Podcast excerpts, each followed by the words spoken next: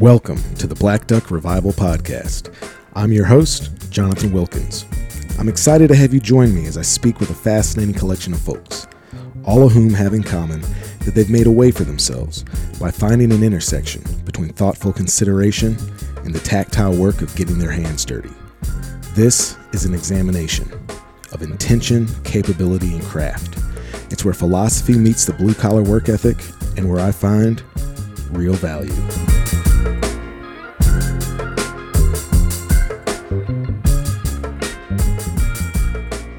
Hey, and welcome back to the Black Duck Revival podcast. This week is an unusual episode because, uh, depending on what podcast you listen to, you might have already heard this one uh, on another forum. That would be the Woodside podcast hosted by Ben O'Brien uh, of Bozeman, Montana. Uh, a few weeks ago, a couple weeks ago, I can't remember exactly when, uh, Ben came down to Arkansas, came to Brinkley, Arkansas, and uh, we stayed at the bungalow and hunted with my buddies. Jordan and Britt. Jordan's got a, a really cool family farm like three miles away from the lodge, and uh, we've been hanging out and hunting together a little bit for the last couple of years. And uh, we had initially planned to hunt with Jesse Griffiths from the New School of Traditional Cookery and his buddy Hunt, but that uh, that couldn't happen. Jesse got sick or something happened. He just couldn't come up. So I called Ben O'Brien on a Wednesday, and he was here a day and a half later. And man, we hung out. We shot some ducks. We shot some specks. We cooked a bunch, talked a whole bunch, cleaned a bunch of birds. Man, it was a super super fun hang. This is a guy that I'd met a couple times before, just like you know, in passing. You know, we were aware of each other. Uh, you know, obviously I I'd known about him from his time in Meat Eater and the Hunting Collective podcast, and this new podcast he has called Woodside. And I was like especially interested in that last spring when I was driving around chasing turkeys and I was listening to a bunch of Ben stuff. Yeah, dude. It, look, if you like long-winded people talking about the whys of hunting and cooking and all of that stuff, you're gonna love it. Uh, this is a podcast for you.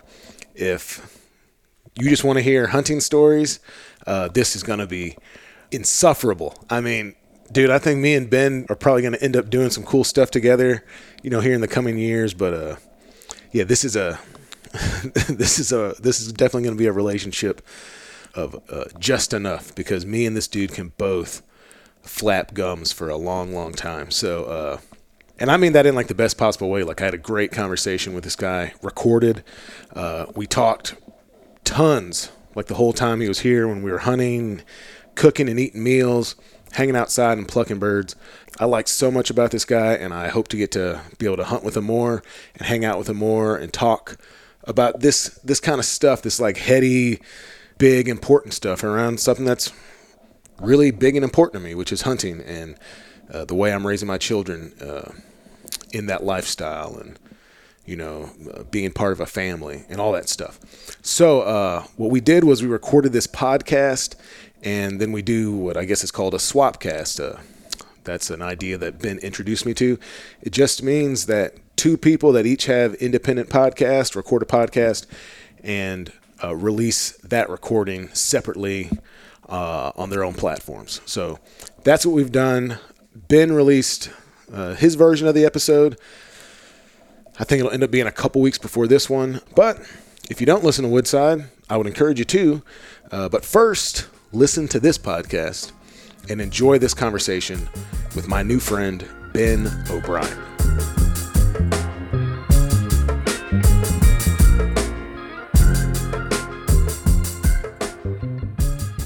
Hey everyone, uh, welcome back to the Black Duck Revival podcast. This week I find myself back in Brinkley, Arkansas, but this time over in the Black Duck Bungalow, which uh, has actually been a real treat. It's, this, this building's kind of turned into like my own little personal guide shack cabin.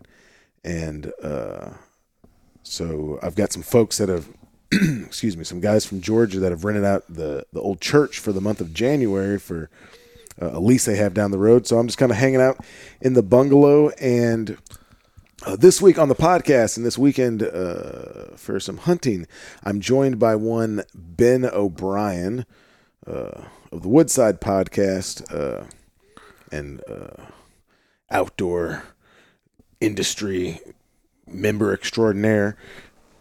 so, Ben, first of all, thank you very much for uh, taking the time to be on the It's podcast. It's good to be here. It's nice. You have a comfortable couch here in your Dude. in the bungalow. You want to know the story on this couch, man? Please do. So this is a wonderful couch, and it's like leather and very plush and comfortable.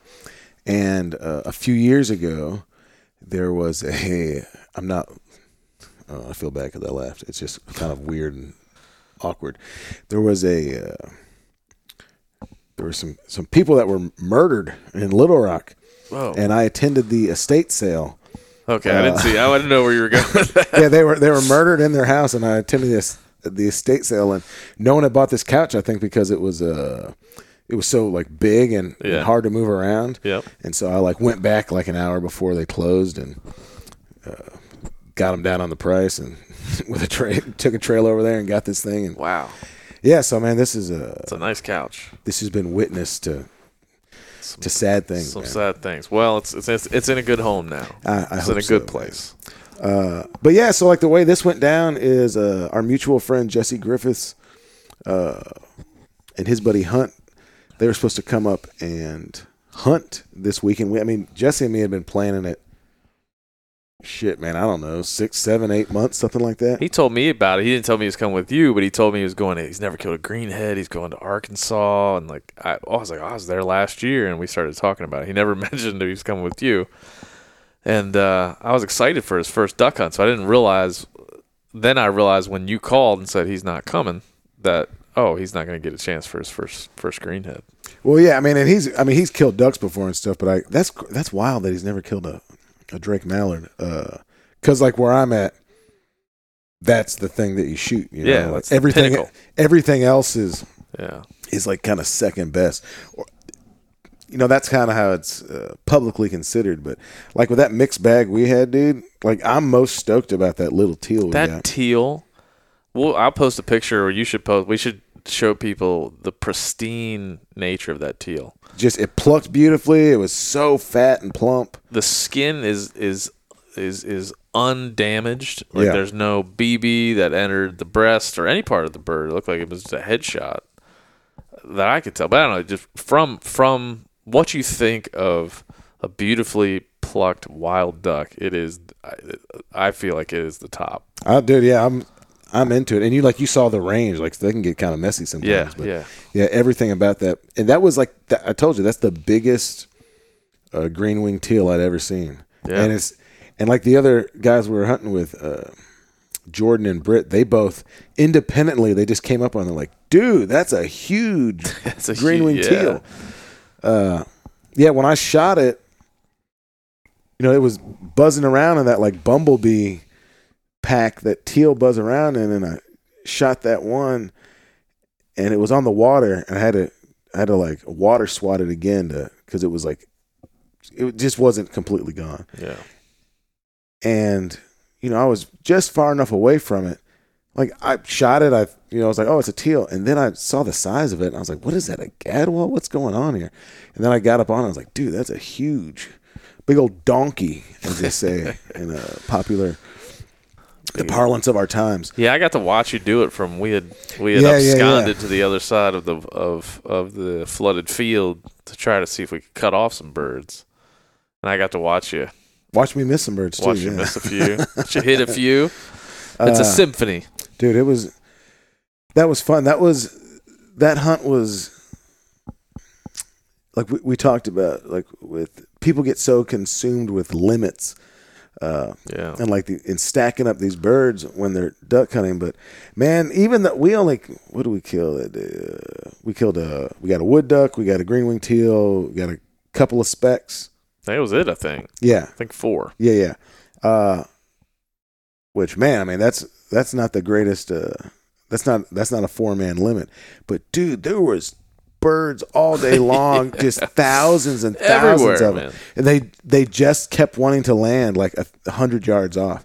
Which is, that's the problem with hunting hunting a pit in big water is that they can go anywhere they want to, and they wanted a hundred yards away from us. Yeah, I'm no I'm no veteran waterfowler, but I've done it enough to know that when I show up, that generally is what happens. No, man, I, dude, because you've you've alluded to this thought this weekend, but like, look, what it really is is the waterfowling that people consume on social media is malarkey.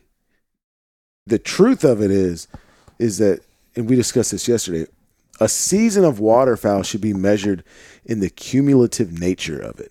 Mm. It's like what you see on Instagram is okay what you see on instagram from a reputable source because there is this thing where people save up greenheads all season long in the freezer and then they They thaw do, they do not. yeah People do that? um, make a log pick Come on, people. absolutely but when you see someone you know you'll see a post man oh they did it right today and it's just it's this intimidating collection of birds right but they're not telling you dude that they had for five they hunted five days and they had one unbelievable hunt and they had uh, two hunts that were you know the higher side of mediocre and they just had two two hunts where nothing went right uh, And I would say this about about that because we talked about that a little bit both days we were out. I feel like I'm a passive waterfowl hunter, Mhm. not in the act of actually being out there, but in terms of like my interest for it. I have other other pursuits within hunting that I am very passionate about, and I see them as kind of a craft that I'm honing over time. I think a lot about how to call turkeys and exactly how turkeys move through a landscape and the and the natural history of turkeys and same with elk and some other things. But I'm I'm fairly passive and kind of a I'm kind of a tourist when it comes to waterfowl Mhm, hunting in a sure. lot of ways. So because I'm a tourist, I enjoy the experience so as much as anything. Being out there, you know, dogs splashing through water, kind of like a little kid out there just having an adventure every morning you go waterfowl hunt. There's, it's just a dynamic experience. People in the blind laughing, eating breakfast. Like it, it, it just has this. As someone who doesn't think of it as a craft, I'm not out out there worried about is this decoy spread going to work? Are my calls tight today? Am I yeah yeah I'm I'm usually riding along with someone like you who is a craftsman who is thinking about those things, which inherently I think come with a little bit of pressure to to perform. Yeah, man. It's uh which it you know, a few years ago when I like started taking people out, you know, and they were like giving me money. Dude, man, I'm I'm talking about like sick to my stomach. Yeah. But now I to your point, the the entirety of the experience is what I'm offering to people, right? And not just like the hunting part, but the processing and the cooking and and the conversation and the camaraderie and like sleeping in a place that I like built and designed and all that shit, right? So that that's the stuff I can control. Like the other stuff, I mean, this is why water. This is why people that like duck hunt. I've taken a saying waterfowlers, and even though I've I've killed more geese in the last three or four years than I have ducks, I still I still think it's duck hunting. Uh, they, fuck, man, I completely lost what I was talking about. I'll tell you what I started thinking about, man. You got to, I think you got to squeeze your headphones a little bit tighter because you're getting that little rattle. Okay. I started getting distracted. Uh, but yeah, man, like you, and I, I've said this many times, like waterfowl is there's st- you can learn lots, and there is a you can you know use experience to predict things, but by its very nature, it's a it's an ephemeral creature Yeah. right? Like it, it doesn't exist. It- like if you have 500 acres, you've got deer that are on that 500 acres all the time. You could have the greatest waterfowling paradise on earth, and if those birds, for any number of reasons, a storm comes through or whatever, the moon phase or blah blah. I mean, those birds can literally pack up, and they can they've they've uh, they've tracked a speckle belly goose at like 1,200 miles traveled in 24 hours. Wow. 24 hours? That's some work. A bird will get up, man. They get up high and they get up on those thermals, man, and they can ride. I mean, you're talking about like an average speed of over hundred miles an hour or something crazy. Maybe I'm maybe I'm saying this wrong, but it's it's impressive. Uh, but anyway, man, dude, this has been like legit. This has been one of the more fun uh, hunting weekends I've had in in a while, man. Yeah, I, I, uh, we were saying this today when we were coming out. I just feel like I'm a pretty social dude. When I I live in Montana, so when I elk hunt, I, I often do it alone because I think just just the way that elk hunting is often lends itself to so- solitude and you need to kind of do your own thing a lot of times. I, I have a, hunt, a couple of elk hunting partners that we know each other, like we have a social contract, like we do it a certain way. But it takes a lot to get to know somebody Sure. in the elk hunting. But to sit in, you know, I would say there there are elements of that with duck hunting because you want to be safe, right? If you're in a pit blind with somebody, you want to know that they can handle themselves and their mm-hmm. shotgun and be be relatively safe around other people firing a weapon. But beyond that, man, it's such a communal experience. Like we just spent an hour and a half, two hours out here plucking ducks and drinking beer and listening to music. I mean, Yeah. I, like I wouldn't replace that. Like that has to be a part of the experience, in my opinion. and it was fun. I mean, like that was actually a good time, you know. Uh, Yeah. So I would I would say that that is that communal aspect is something that people really respond to with duck hunting. Uh, I'm into it with very specific parameters and still only part of the time. Like I I I do want to hunt to duck hunt every year by myself Right. like just me, uh, or you know, really me and my dog. And now that Amo's getting old, and I, you know, it'd be kind of cruel to hunt him. Uh, but you know, shit, man. I was just thinking about that. Like, dude, it ain't ever the same out there by yourself without the dog, and like, there's a communion in that. Maybe it's just inherent. enough. You know? I think it is, man. I I really do, and I one of the re- I I try to be a a generalist. I have different passions, like at different levels, like I said, but in general, I want to be doing. I like enjoy the seasonality of of the Mm. way a year looks, and at least in my life, Yeah. people live in different places. Their year seasonally will look different, but for me, after big game season is over, I get like a month and a half, two months to think about community really like being with my family it's the holidays it's christmas it's thanksgiving it's i try to slow life down a little bit and duck hunting just slides and fits right in there perfectly because it's always like it's just a social event to me a lot of times Yeah, especially if you're. I mean, it sounds like you're. You know what? Duck hunting half a dozen times a year, or yeah four or something. yeah Yeah, it. I think that in for many different reasons, it's like Arkansas and and ducks and geese are are it's a it's very different than other places. You know, like it is a cultural identifier, and then you start getting into the, you know, for lack of a better term, the business of it. Uh, I mean, I, I love it. You know, like it is. It's just kind of like my little catchphrase. Like hunting ducks has changed the temperament and quality and tenor of my life. yeah Uh, but but man, it is a it is stressful to me. yeah You know, and it uh.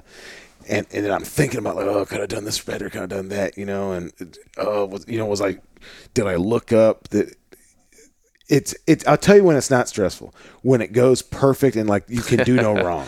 But I'm telling you, man, there there is a element of this. You have a business too to think Sure. about, and you have p- folks that are are paying for an experience, or folks you're bringing out that aren't even that you're hoping to show Yeah, I'm like I'm hosting people like Yeah. all season. Yeah, this sure. this this this world, right? That Yeah. You're introducing them to this world, so you have a responsibility as like the tour guide or the shepherd or like somebody Mm-hmm. that's bringing someone else out and showing them this wonderful thing, and you want them to see the best parts of it, right? You want Yeah. them to experience the things that you know are like the the peak waterfowl hunting experiences. Uh, and and that's I know that pressure because I do that in other ways. I take people elk hunting, I take them turkey hunting, I take them deer hunting. I f- like I know what that feels like. I feel like I'm. I don't know if if craftsman is the right term, but you work at it like that, and you work at the idea of where the decoys go and how to call and where to set up, and if it doesn't work, you want to hone like those skills. You need to further hone them and prove to yourself that that the that time you spend is paying off. That's at least how I feel when I'm taking a, when yeah. I'm taking a new hunter out for turkeys, and I'm explaining to him like this is the best thing ever. Wait till you experience it. I feel responsible for the words I just said, for the experience that that person's about to have. And I know I could, I feel I could, I've in the morning had like thunder breathing gobblers come out of the, come out of the cypress in Florida and like blow steam out of their beak as they gobble in and come perfectly into the light and come into the decoys and shoot them. It's perfect. I know what that looks like and feels like. And like if, It's uh But you know, I mean, this maybe this is a bit of hyperbole, but it's like explaining to somebody what it feels like to be in love. Like you can say you can say all the cliched shit you want, man, but until you know until you're like 15 and you, it happens for the first time, right? like dude, I remember I remember being like 17 and this girl I was really into and I mean, it just seemed like everything was going going great, and then she uh, broke up with me to get back with her ex boyfriend who was on my lacrosse team. Uh, and I remember like being outside my mom's house, like it's snowing in St. Louis, and I'm just like standing underneath a street light, like smoking these Parliament 100s that because I used to be able to, I used to be able to get them from this gas station I worked at, and just this like is an incredible picture you're Dude, painting. I'm listening to like I'm listening to Counting Crows and just like bummed out. but like, I mean, you can laugh at that, but and and it is funny at this point, but you know, you probably know what it's like to have like your heart ripped out by some girl you're really into, right? for sure. How do you explain that to someone who's like, Yeah. you know, a sociopath and can't understand human emotion? Yeah, I mean it, it- it's true. I used you said today when we were out there, like there is, there is this like romance about it all. If you're there, to, if you're there for it, Mhm. like if you're willing to let go of whatever pretense you have and just like experience, like ducks and geese are amazing, man. The- watching them drop like when they i mean they'll corkscrew down sometimes amazing. The whole experience is amazing. Talking to any wild creature and having it talk back to you is is in and of itself this kind of very unique thing. You know, it's a, I always feel like that's a moment in time. It's a flow state when you're Yeah. talking to something. well it's a i'll tell you too with with birds man and i'd say turkey hunting too is that i mean hunting in general but i, I feel like sp- specifically with birds that you're birds and birds that you're talking to not just birds you're like flushing or something it's it's all about potential there's this what you're attracted to is the potential for it to happen, right? Like, I mean, what's happening? Oh, hey, there's Doug. Oh man, he turned. He broke on them corners. Oh man, he's coming. Uh, uh, oh, son of a buck, he went down over in that bar ditch. You know what I mean? Yeah. It's it's the potential because then when they do it right, in like an actual perfect hunt, the actual hunt that you want is you want you want it to not go quite right. Like you want it to almost happen, you know, for 30 minutes or an hour, and then you make some adjustment or you figure out like, oh, I got to bark at them today, or man, they just like they want almost no calling, or they just want like this little soft chatter or whatever. Right. And then you get it, and you can make it happen. Then it's oh, dude, I figured it out. Oh yeah. I, I got it. Uh, and and you've got it for a fleeting for a fleeting moment. And you maybe here's what happens a lot when you do get it, it works that day, and it works the next day, yeah. and the third day, they're gone. Yeah. You know, and then you have to then you enter trying to find them and figure out and what, are Yeah. they doing again? It's like this unique equation that when you solve it, it just resets. Yeah, Because when you solve it, you kill that duck, and that duck is an individual as much as it's a part of a species. It's an individual. yeah, It has its own conditioning, it's its own experiences, and it it does a certain thing, you know, for a bunch of re- for, for a bunch of reasons, all of its own, outside of the the idea of what a duck is going to do in in in general, like as as as a duck. So it's just, and that's the the allure of it too. Like that, it's, that's endless.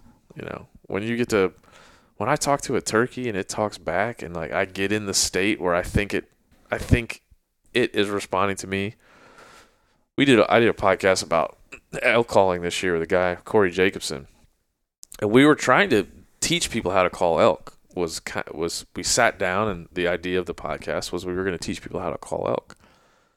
And to my utter delight, man, he turned it into like a conversation about emotion when calling, about emoting when you're calling.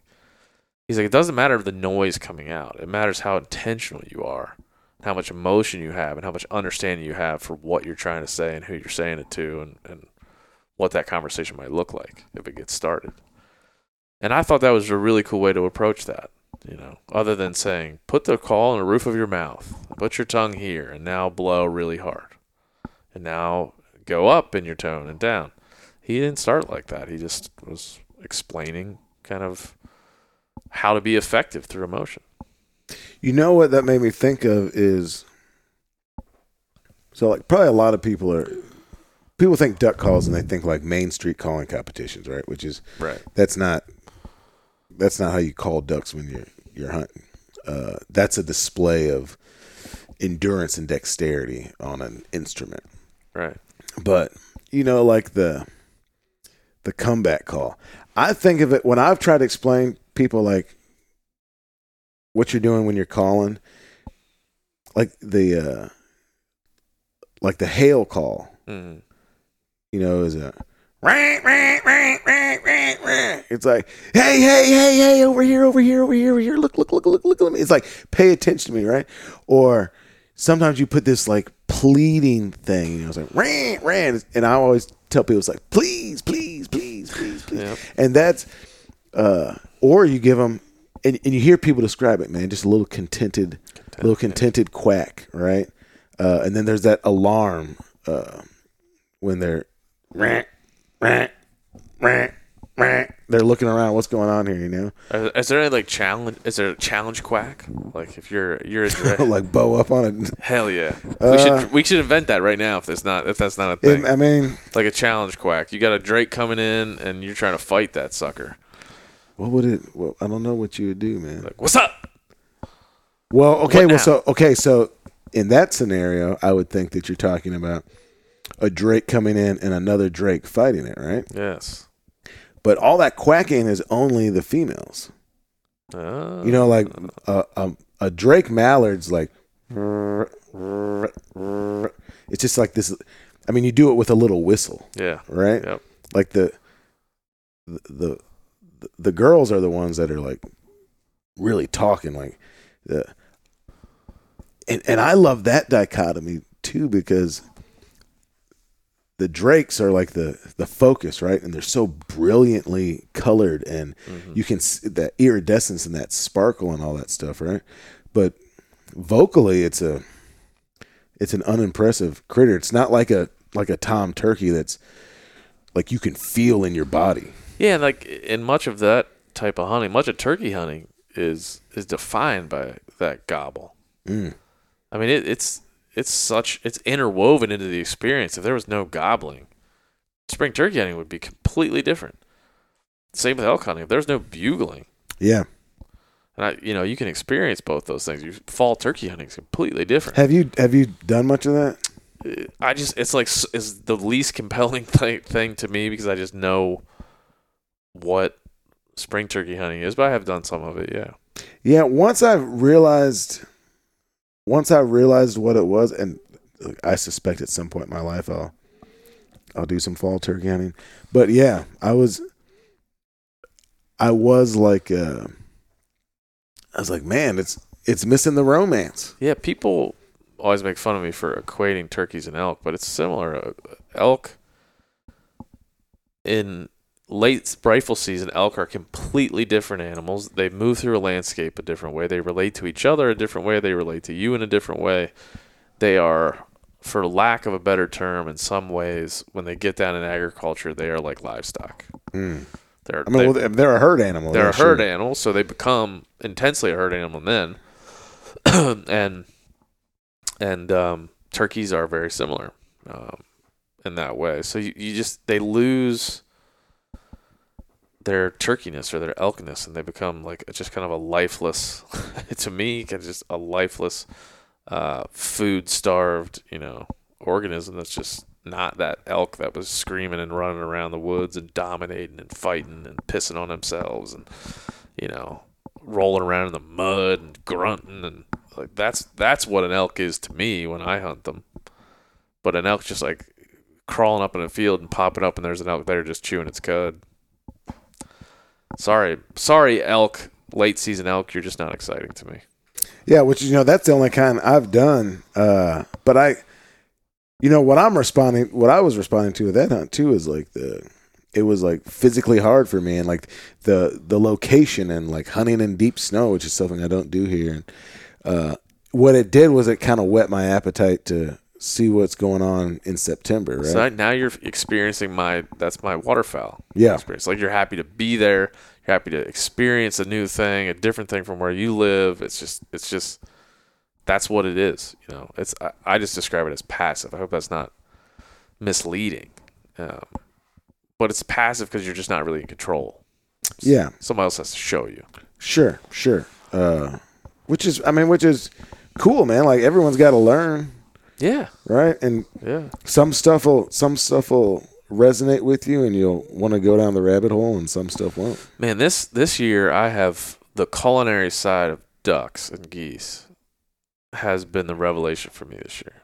I mean, lots of potential. You know, you're talking about potential, dude. Like you can do a lot of stuff with a I know. fat bird, man. So I, I I have certainly always plucked birds. I've cooked plenty of mallards, plenty of geese, Canada geese over the years. But this year, even being here with you and learning kind of the like you were saying earlier, kind of the things that that get, put more chapters in the book for you. Like the Mhm. things that add to the story. Uh, the heart, gizzard, neck, every all of it. Feet, Yeah, you know they become part they just expand your playbook of things that you can do with this creature dude. They take, you know, you, you look at it and the fact that it, you know, best case scenario, you you got some good fat on there, right? Like, Right. kind of. They don't taste like pork, but it's the same kind of thing. Like the fat on it tastes really good, right? And so they take uh, smoke really well. They they respond really well to either like a wet brine or like a dry cure, and then the addition of smoke. Uh, you know, like it's it's beautiful, just cooked very very simply, is like a pan seared steak preparation. Uh, yeah yeah, dude. There's, I mean, the, you know, I've had, dude. This is like one of my favorite things about having a duck camp going on is having a huge stock pot and just putting carcasses in there and feet in there and cook it for a day and then pull those bones out and throw more carcasses on there and add a little more water and you just keep reducing and reducing and distilling and distilling and then that's you know i'm using that all year long you know if i'm making we, we ate some gumbo i'm using it for gumbo or maybe i'll cook rice in it or i'll reduce it all the way until it's just that jello and yeah you can toss it in a pan sauce or fortify a soup or a stew with it. And yeah, it's.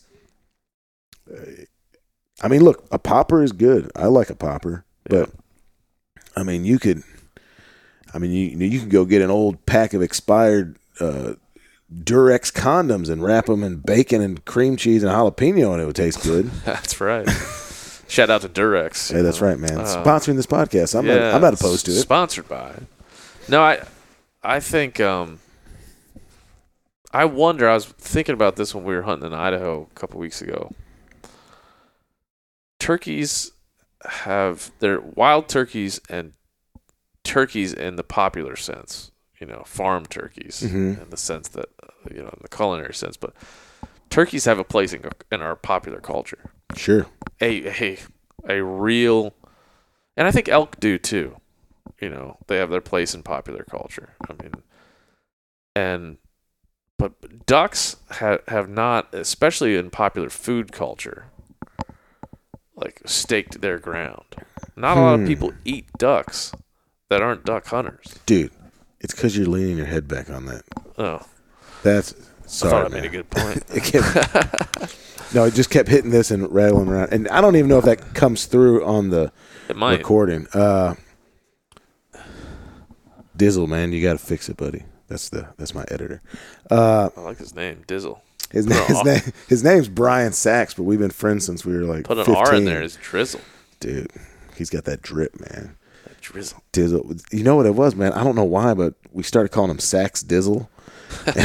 now I still call him Dizzle. We're like, you know, We call my 40-year-old. we call my dad Sax, man. He's 69 years old. We call him Sax. Really? Why? Because somebody once, one of our friends once called him Daddy Fat Sax, and we just over the like over the years we just shortened it Sax and kept it. That's pretty sweet. That's cool. Uh, yeah, man. Look, dude, a, a duck is a to me, man. A duck is a special thing all the way through, and I love the satisfaction of taking the little bit of extra time it takes to, you know, get them plucked and and and really looking good. You know, like just figuring out where you can. Where it's best to use your fingers, when you can put them on the plucking machine, when you got to Yeah. hit it with a little flame that squirt some stuff. When you Uh, get that right, like that teal we're talking about, it's so visually, it's it's, right, so damn dude. satisfying. And here's the thing, man, is like they're they're they all come out so different. Like all those birds we were cleaning, man. Like I did the exact same process to all of them, and some of them just were more thin skinned, Yeah. and they want they just want to abrade a little bit when you're when you put any friction on them, you know. And it's Yeah. it used to really bother me because I just wanted perfect looking birds all the time. It's like, dude, you you can't get it, and and truthfully. Dude, I almost never. I would I would actually hazard to say I never cook whole ducks. So you never, never like a roasted duck. Never, man. I, mean, think I think based on what a- you've done this when I've been here the last couple of days, why would you? It's a dude. It's it's an inferior product. The breast meat cooks in a different way and at a different pace. Amen. Amen. Jesse Griffiths, if you're listening to this, me and him, well, I don't know if he wants to be lumped into this, but I have a campaign against plucking whole turkeys. Because Oh, really? how could you? I, I get so upset about this, and it's probably the same way with ducks. The meat on the breast needs such a different treatment than the Mhm. meat on the legs and the thighs. Cooking it all at the same time is nearly impossible, if not inefficient, because you have to, you know, the if you if you cook it at 150 degrees or 200 degrees, the breast will take a certain amount of time, and the legs will take 10 times that amount. Yeah. So it's it's I've seen a lot of people plucking wild turkeys. It looks beautiful, right? Mhm. Much like the duck looks beautiful. But it's it's it's nowhere it's just inefficient and it doesn't add anything from a culinary standpoint, I don't believe. Okay, so I completely disagree with you, and I've talked to Jesse about this. So I, I'm I pluck my On turkeys. the turkeys? I oh, pluck- this is gonna be good. Yeah. I pluck turkeys all the way, and so here's why. Same reason I pluck a duck all the way. Uh, so you're absolutely right. I I don't cook a wild turkey. I man, I do I do it like I do a duck, right? Like the legs and thighs are for braising, slow applications with moisture. Uh, the breast, I mean, I do sear a little bit of turkey breast, and I've done like some. Are like you keeping the skin on your turkey breast? skin so it depends if i'm going a lot of times if i'm going to fry turkey breast i will keep the skin on Yep. if not like if i'm going to do like more of a nugget application or, or something like that uh, even with that I'll, I'll still keep the skin on but it's worth pluck one a turkey's not a hard bird to pluck i think a turkey's easier to pluck than waterfowl because they don't have all that downy feathers Mhm. but I still want uh I still want uh, the addition of the uh like the fat and collagen content from the skin. So you got a you got a couple options. If you if you don't want to cook your turkey with any skin on, I still want the bird plucked because I want all that skin either going into a stock pot or uh, you know okay so check this out right? You make some sort of a say you want to make a, a gumbo with your turkey legs. Yeah. right? Uh, you know it's an amazing garnish for that? Is just like crispy fried turkey skin Yeah. just like broken up like on little pieces right uh, so i'm i'm a huge proponent of plucking the whole bird i say the heart the liver Yep. the gizzards uh, now feet Like I save spurs, so like I'm I'm not really saving uh, or putting the feet in a stock pot that much, but everything else I do very similar to a duck and and I'll tell you something else, man. A turkey has so much skin; it's a great application for like chicharrones.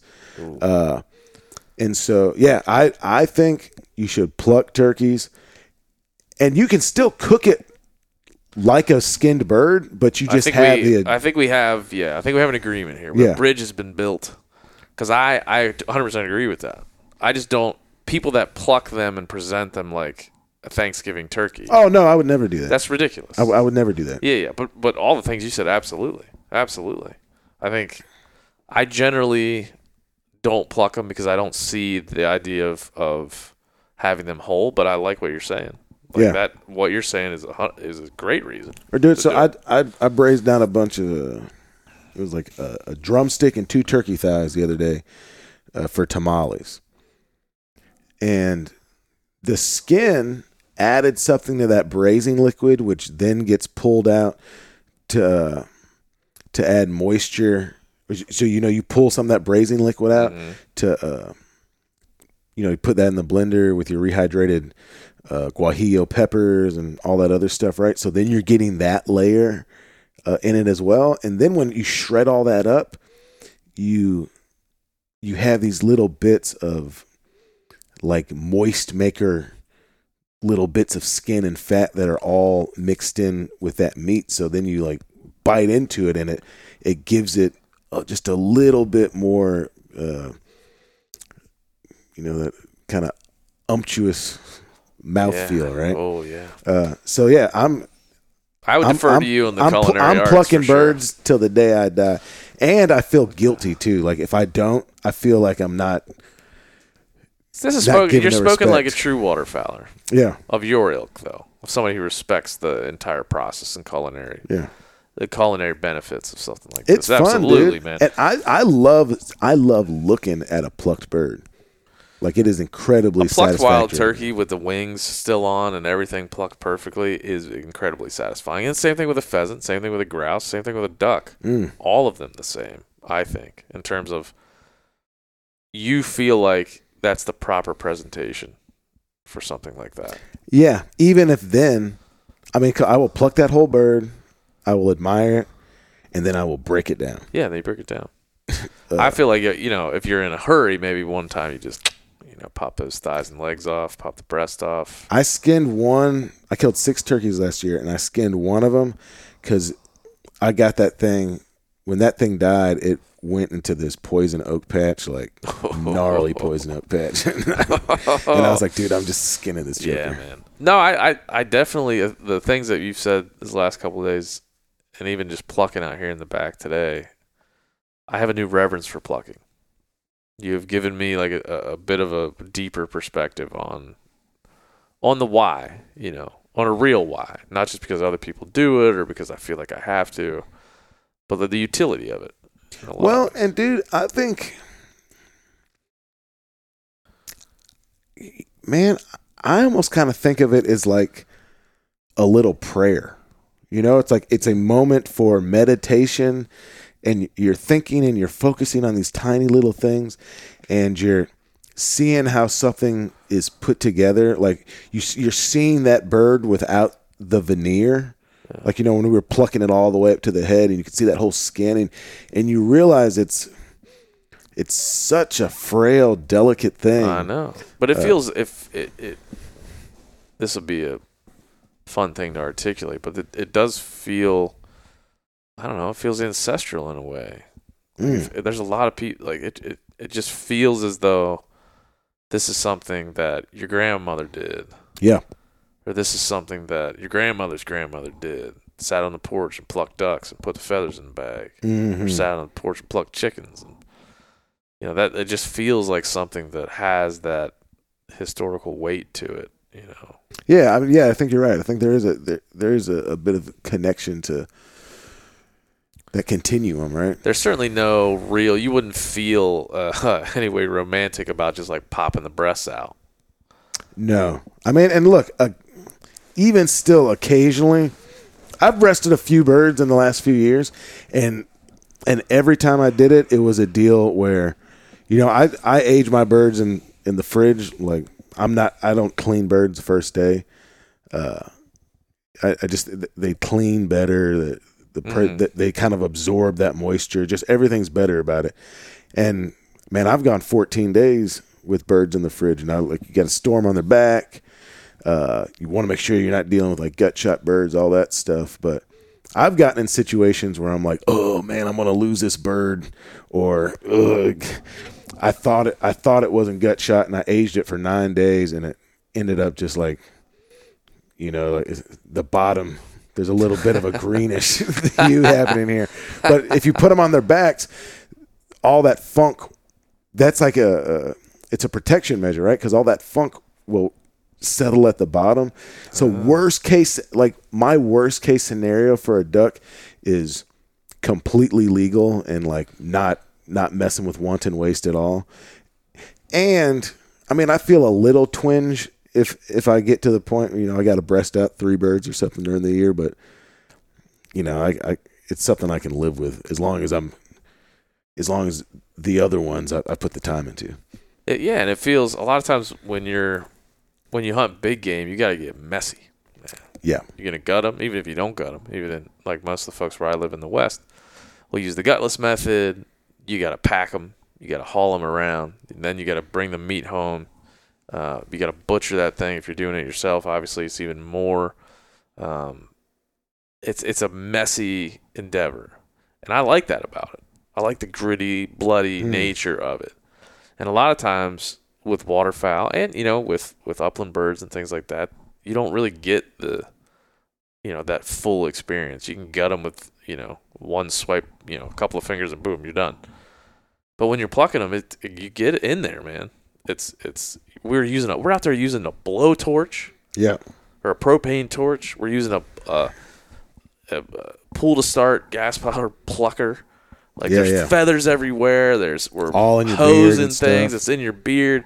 Like that. That to me, that that visceral experience, that kind of gritty nature, it feels like work. And when you work on a food, it effing tastes better at the Yeah. end of the day. I mean, dude, my hands. I realized this today. I was like feeling my fingers. My fingers, one, two, three, five of my fingers have nicks on the pads. My plucking fingers feel like sandpaper. You know, like I feel like I earned it. That, Yeah. I, I, that's kind of like a little bit of a badge. You come in here like covered in blood, and you got your pants are wet, and you got feathers in your beard. And there's you take your hat off, and there's somehow got feather. I somehow got feathers underneath my hat in my hair. Oh yeah, for sure, dude. Yeah, it's dope. You it's really cool. Yeah. If I if, my, if this is where I live, my wife would would kick me out, and make me sleep outside tonight for all the All the feathers. feathers in the but in, here? But in the bunkhouse here, Yeah. like it's it's in the bungalow, it's accepted, if not promoted, for there to be feathers floating around. Well, dude, I'll give old Marianne, my wife, a shout out. Uh, I do that in the backyard of my house too, man. like She's I'll go, cool? I'll go to the far corner of the yard, and yeah, it'll look just like that. That's cool, man. Yeah, my wife actually is our garage is sometimes I still have to go home and clean my butchering area from a month ago, probably. Well, I mean that's, I mean that's, that's part of the the holistic nature of like who they're partnered with, right? That's true enough. Like what your you told me your wife told you when you were like, because I texted you on like Wednesday, and then you were Yeah. here on Friday, and she said just bring back a bunch of meat. She said, "Bring back some meat," and she knows, and she knows that this is this is my this is what I do. Number one, Sure. but it's just kind of like my medicine, man. Just traveling around, seeing shit, being active.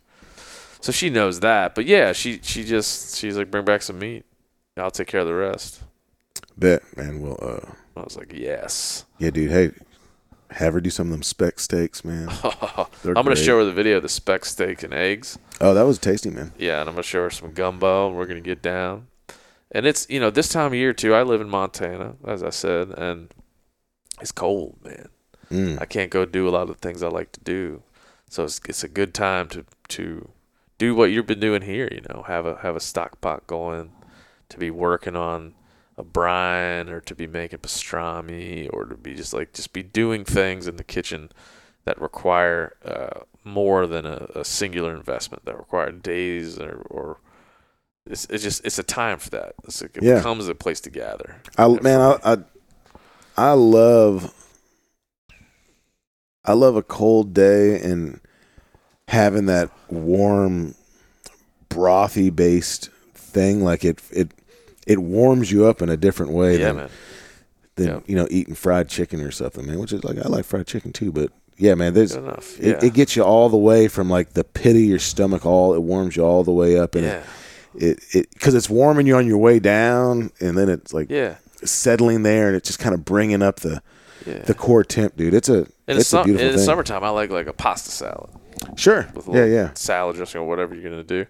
That's it's like it tastes. You know, it's it's fresh. It's cool. It's like And that's dude, that's great to do.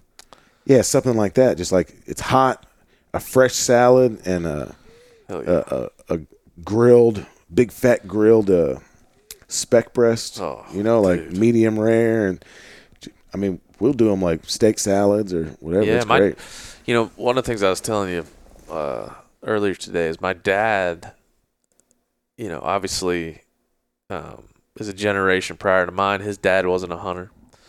He came to hunting in his own way, and he really loves and has expressed to me quite a bit that he loves that my generation, our our collective generation, Mhm. has taken to the food, the culinary aspects, the butchering, you know, kind of just the proximity to you know, the culinary aspects from start to finish, from soup to nuts, you know. He's always said, "Man, I'm so glad that you appreciate that because we never did. You know, we just fried the back straps or popped the breasts out. Uh, and how, you know, you can't blame him because he did, he didn't have anybody to show him Yeah. or to, to tell him this was possible. And now it gets to all come full circle. I get to share with him when he kills a deer. I was telling you, he, he'll call me when he's butchering it. And he'll ask me, like, what do I do with this cut? What's this cut? It's shaped this way. What's that football shape one at the end of the, near the top of the leg there, the hind quarter? Yeah, what can I what can what can I do with do that? with that? Yeah. what do I do with that silver? Should I leave that on there or take it off? And it's it's like knowing the context of knowing that he has an appreciation for that exchange makes it even better for me. And when I got to, I get to share that with him, we don't live near each other, but when he comes to visit, which is often, we share squirrel. We're gonna go squirrel hunting in a couple of weeks, hmm and we'll skin squirrels together, and we'll make slippery squirrel pot pie, and we'll like, and and he'll I'll appreciate that I'm able to to do some of those things with him and and give him that perspective and bring it back for him. Uh I just I was thinking when you were talking about this, I I need to make a correction. So no, still not. I'm still not gonna cook a whole duck usually. But have you ever had like this kind of a southern staple? You ever had duck and dressing? No, So that's great, man. We've done that for Thanksgiving. Uh, and so on that, I cook the breast and the and the leg and the thigh together. Usually for that, what I like to do is I take a pair of shears and I split them down the breast and have them because you can get it down into that. you're not spatchcocking though. You're cutting it. No, half. I'm no, because I like I want. Yeah, I want it. Uh, I just want it in half, and then put it bone side down in that dressing and bake it in that dressing, and it it's kind. It's almost like a, it's like a semi moist Boy, that sounds uh, good.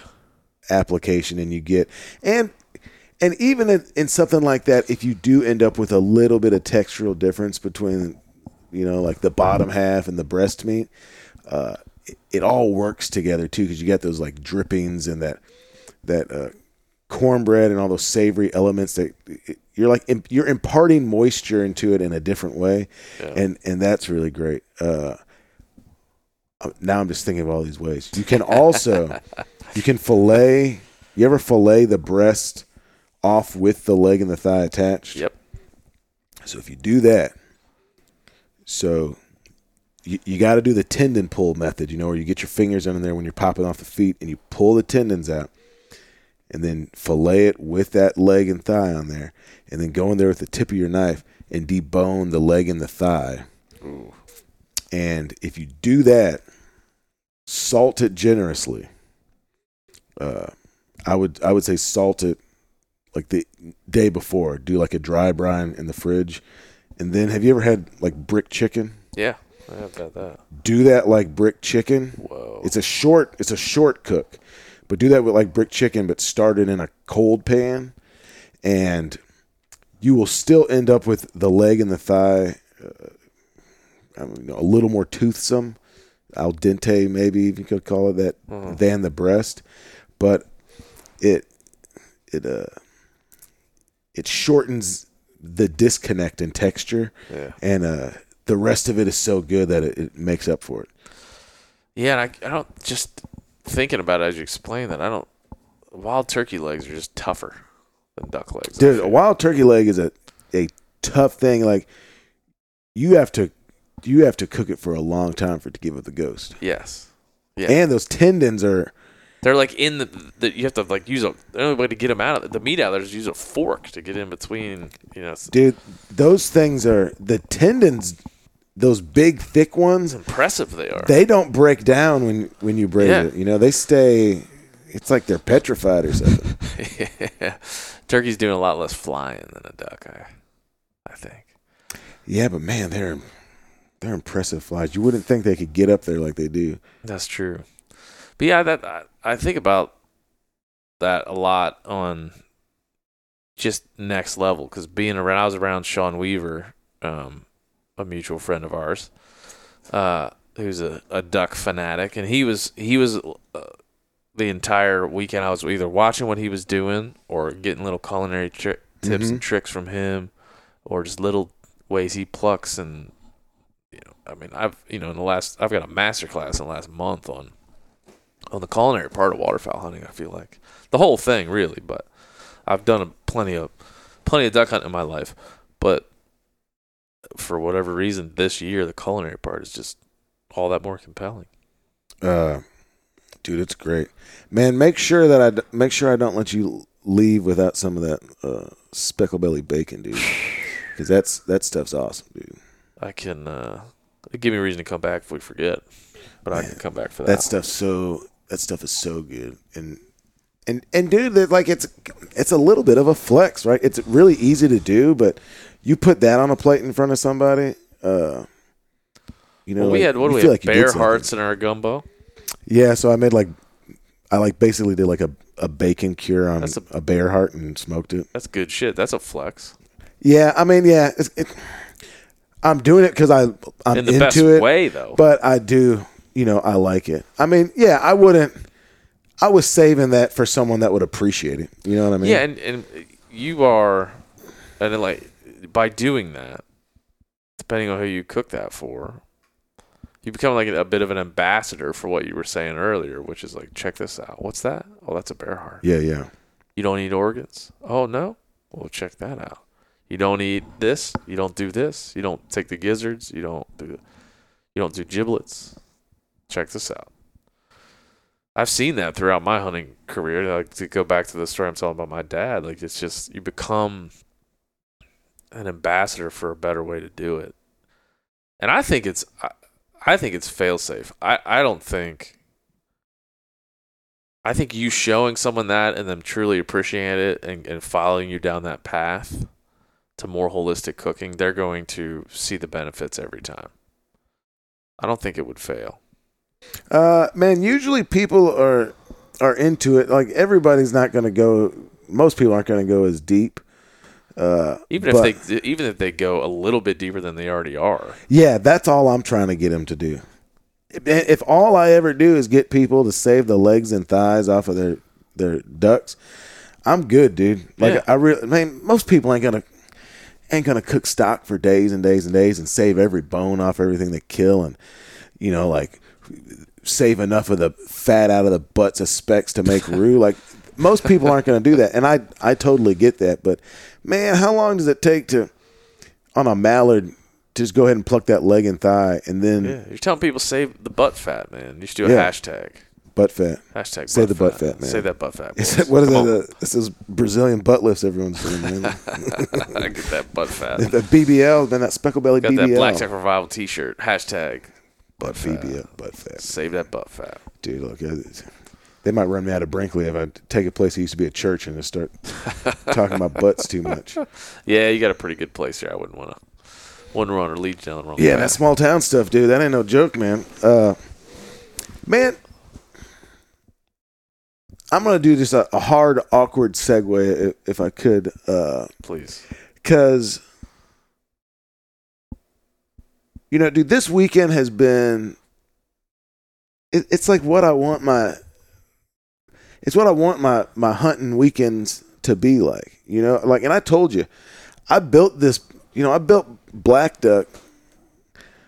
You know, initially to be a personal duck camp, and then never. Had, I've never really been able to use it as that because, like, as Yeah. soon as I did it, people got interested in what I was doing, and and, and it, I was always like hosting or like trying to tell my story or like you know like Yeah. I'm responsible for someone's experience. And this was the first, maybe not the, I can't remember, but this this felt like,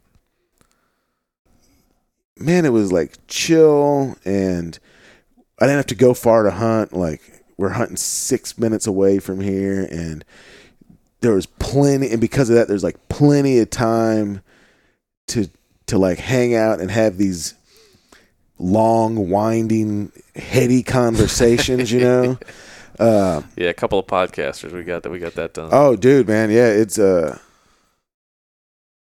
and and truthfully like that's it's great in that contained uh that contained space of like a, a hunting weekend right? Like yeah, you can't talk you can't have these conversations all day long every day like for weeks and weeks man. You drive yourself crazy but especially especially i mean we had met before but we never really hung out. Like to have like a kind of a good long hard introductory hang right? Yeah, man. uh dude it's it's great for that man. And uh and yet i mean to go back to the beginning of the conversation that uh that like camaraderie you know it's a, it gets overused but that camaraderie just that that community I love it. uh it's love it. super dope dude and man i've been learning i really have i've been learning a ton from you this weekend because i mean what what are you like 15 years in the the hunting industry something like that Something like that. Yeah, fourteen or fifteen. Yeah. I mean, and you've worked for, like, I mean, like, really, dude, like, you've worked for, like, the bigs, right? Uh, yeah, I mean, ways. Yeah. I mean, dude, think about it, like NRA, Yeti, MeatEater, uh, you know, working all the way up to now you're, now you're developing, you know, what it seems like to me is you're taking all that stuff that you've learned throughout like your adult life and Yeah. working and making these connections, and you've, you've like formed and created your own entity Yeah. uh yeah man just the, the conversations have been super illuminating for me uh which is also so helpful bec- because i'm absolutely a uh i'm like an i don't know an awkward or like somewhat reluctant part i mean it's even hard and weird for me to say that like i'm i'm in the hunting industry i mean to some degree i guess You're i in am it, man. We're not letting you out either. but yeah man there's just and and because i'm so far removed Yeah. from like the you know the la of hunting bozeman i'm just like i was out here this like Come back, visit me in Hollywood, bitch. I'm out like there. backwoods in arkansas Yeah. Dude, there's just all this stuff i don't know and it's uh it's really interesting to hear somebody who's uh i mean you know you you, you kind of got into it in this very uh standard way and, and you've Yeah. been witness to this r- hunting renaissance and uh and a big participant and driver of it too right uh It does feel that way, man. It does feel that way. It's good that like, I just feel that I'm at a place in my life, and I think maybe this you could say this about yourself too, where where I'm. I think this is partially a sign of our times, where people are feeling more free to go and do things outside of outside of most structures, let alone a corporate structure. You know, like there used to be a way when I got into to doing what I do, there was just a way to do it. Like you get a job, you work your way up, you're a associate editor. Hey, guess what? If you do a good enough job at that, guess what you get to be? Assistant editor. And then guess what? You get to be managing editor, and then you get to be. Then they made made a bunch of weird stuff up above that, like senior executive. But you know what? You really wanted to be editor in chief, because then you have the experience, the status, the power to to not only to to drive creative work, but to kind of be a figurehead for something. You know, Mm. to be the face of something Yeah, yeah, yeah. you get your own little page right in the front of the magazine, man. And when I got in to to media, Twitter was just happening. I remember I went to a conference, I think in DC with our college class. And they started talking there was like a booth about Twitter and we were laughing at the name. Like that's never gonna I remember my professor was like, That's never gonna take off. Twitter. Yeah, fa- Stupid. famous last words, huh? Yeah, Twitter, MySpace. So I do I do feel as though I'm not an old per I'm like I'm not an old head. I don't I'm a 37. But I got into into into hunting and hunting media when I was 22.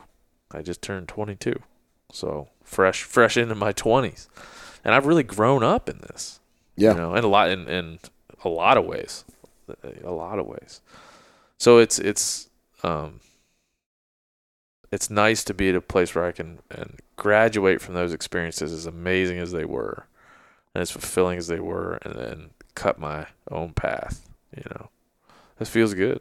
It feels it feels Man, you know what it's, it's making me think about is uh do you know who Brene Brown is? oh, I don't Brene Brown is like this uh I don't know what you'd call it. I mean, I guess like kind of a philosopher, like uh, you know, popular culture. I, I, I don't know, kind of, you know, like kind of a little bit on the Oprah tip, a little bit. Maybe that's a, the wrong description, but uh, actually very interesting and nuanced lady, and yeah. and has really cool stuff to say. Uh, but I remember listening to her, and she was talking about the idea of power. Hmm. And you know, and that's kind of what you're referencing with like getting to that Yeah. editor in chief, right? And having that page up front. And she- she talks about like the, the inclination to claw your way to the top of something or the, the perceived top of something. The hierarchy. Yeah, and then keep your foot on the neck of everybody else to keep them from getting there. Uh, and you know, there's lots of stuff in society right now. This is what's really motivating it. Is it's an idea that power is finite. There's Yeah. a certain amount of power in the world, and it it has to when it's uh, when it's gained, it can't be relinquished, and it has to be uh, compiled and cumulative and uh, Mhm. ever growing.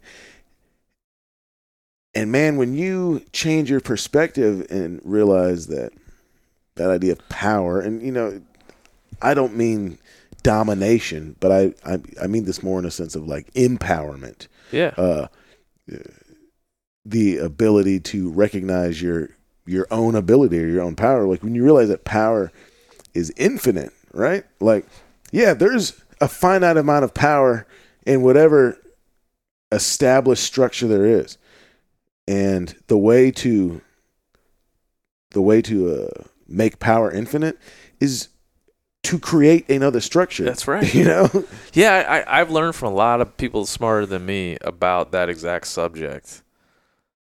And I think also it's a product of where our society is right now. I, after COVID, people started working from home. People started living where they wanted to live. mm-hmm. Uh, it became more accepted to do things like that.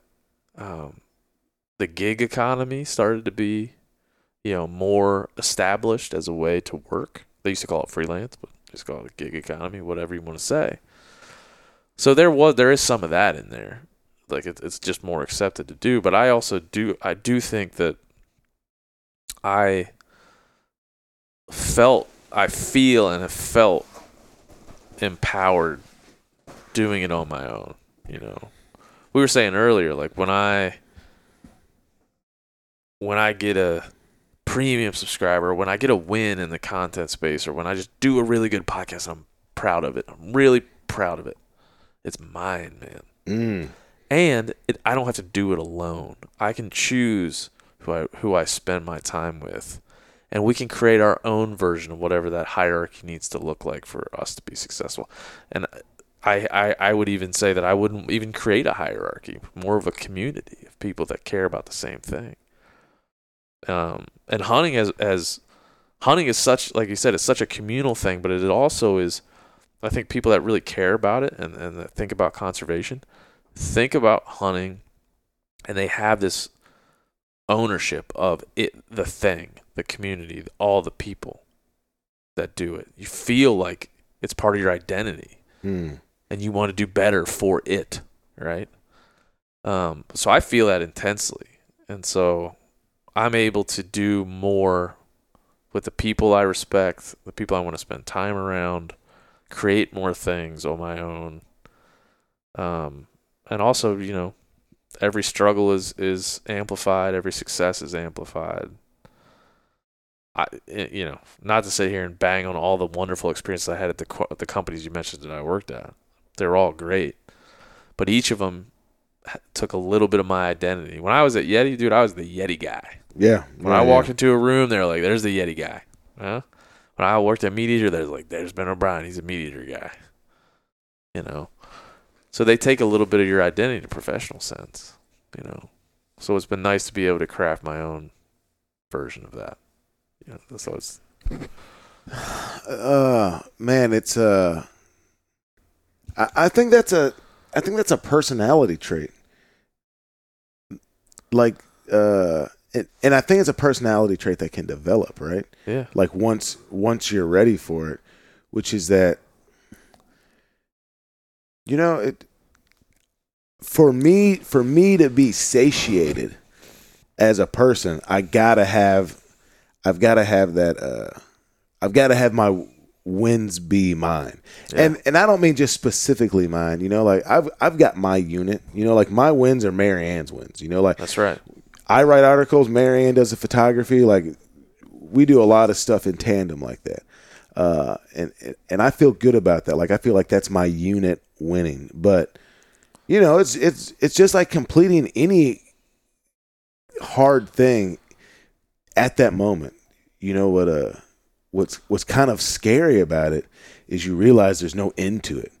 You know, like you, you have to keep you have to keep growing and uh, Yeah. and, and finding contentment and achievement and all these different things and then reckoning like when we were sitting there before eating the gumbo and you were talking about like some stuff that people you're interacting with that you know they were doing and like falling short of your expectations and I'm just going like oh my god dude like I'm doing these things dude I'm doing He's talking to me, but he doesn't even Oh. know it. but Yeah. man it's like Yeah, but you know, like there's actually uh, there's pride in there's a small initial bit of pride in, in being able to recognize that and take some ownership of it Yeah. and then actually doing something about it and correcting a Yeah. shortcoming and then you know later on be like man i remember when i used to be like that but now i'm like this yeah. You ever anybody ever said to you, "I have a lot to prove"? yeah like that's a fun statement to say. I got a lot to prove. Well, you know when you when you have kind of the comfort of a, a salary and a corporate job, and and a lot of your worth within the within the community. Much of my worth within the community, at least when I was a Yeti guy, was was my connection to Yeti. Right, Mhm. I'm a portal to. And that's what I signed up for. So honestly, it's a bad thing. But now I'm out here like I have to prove it to to to everyone I've ever met, prove it to myself. Every every smart idea I had that my boss didn't want to do, now I can just do that idea. And I got to prove that I can make it work. yeah I got to prove that that I'm worthy of this risk and this like and my my unit, my family. I got to prove to them that I can do it. And just that simple act of proving yourself and like if you have any inkling for of imposter syndrome or if you wake up in the morning and you're just not sure you have the right direction the thing I'm doing right now and I'm I'm kind of in the early days of is is so filled with moments of proving it that it, it just every day feels like an, an exercise in, in reality you know an exercise in struggle and conflict and resolution and building. And I've realized that sometimes I uh, get frustrated with struggle, but struggle and building are are one and the same. Mm, mm. There's no difference between the two things. Because when you're building something, you have to go and you got to struggle. You got to. It's a process. And to get frustrated at that process is to get frustrated at building, and that's what you're doing. No matter what, you're building Black Duck Revival right now. Yeah, sure. Having that convo, yeah, it's Yeah. part of it. So to me, I don't know. I, I've learned a lot about that. I've learned, and it's only and I, I'm not an expert in it because I've only been been out on my own for a, a short bit of time. But a lot of things that I thought I needed, I'm getting. Yeah. Uh, And I I clarify that by saying like in the corporate world, I I I, I always needed more autonomy and more control. And I think corporations, the best ones, are the ones that can trick you for the longest into thinking you have control and autonomy. That's what smart people want that control. They intelligent people, well-meaning people want control and autonomy. You seek it. It's part of what you need.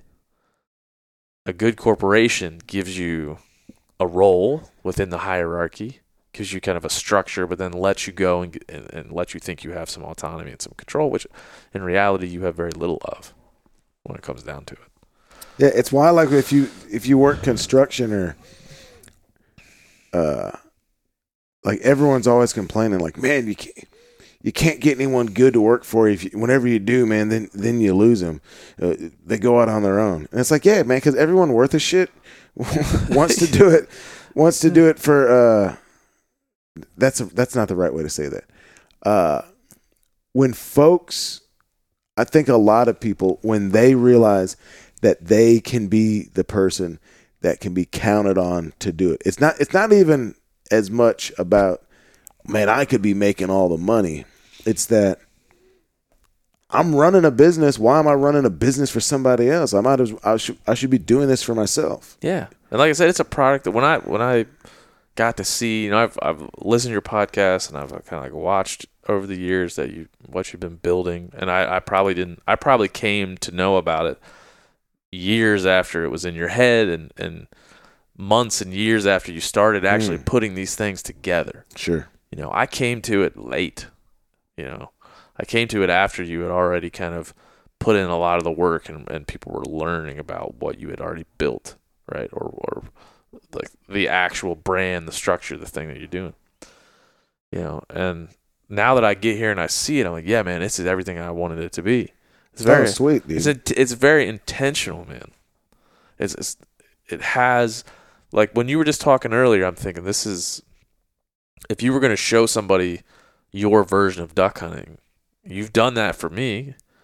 Like we're plucking ducks with a giant with a machine that you pull. Like we're drinking beer. We're we've got a mixed bag of ducks, but they're all being treated with the same reverence. mm-hmm. There's not one duck or goose that you're like, yeah, this was not very good. We just kind of put that over here. We're just all of them get the exact same treatment, and they're showing the reverence that they desire.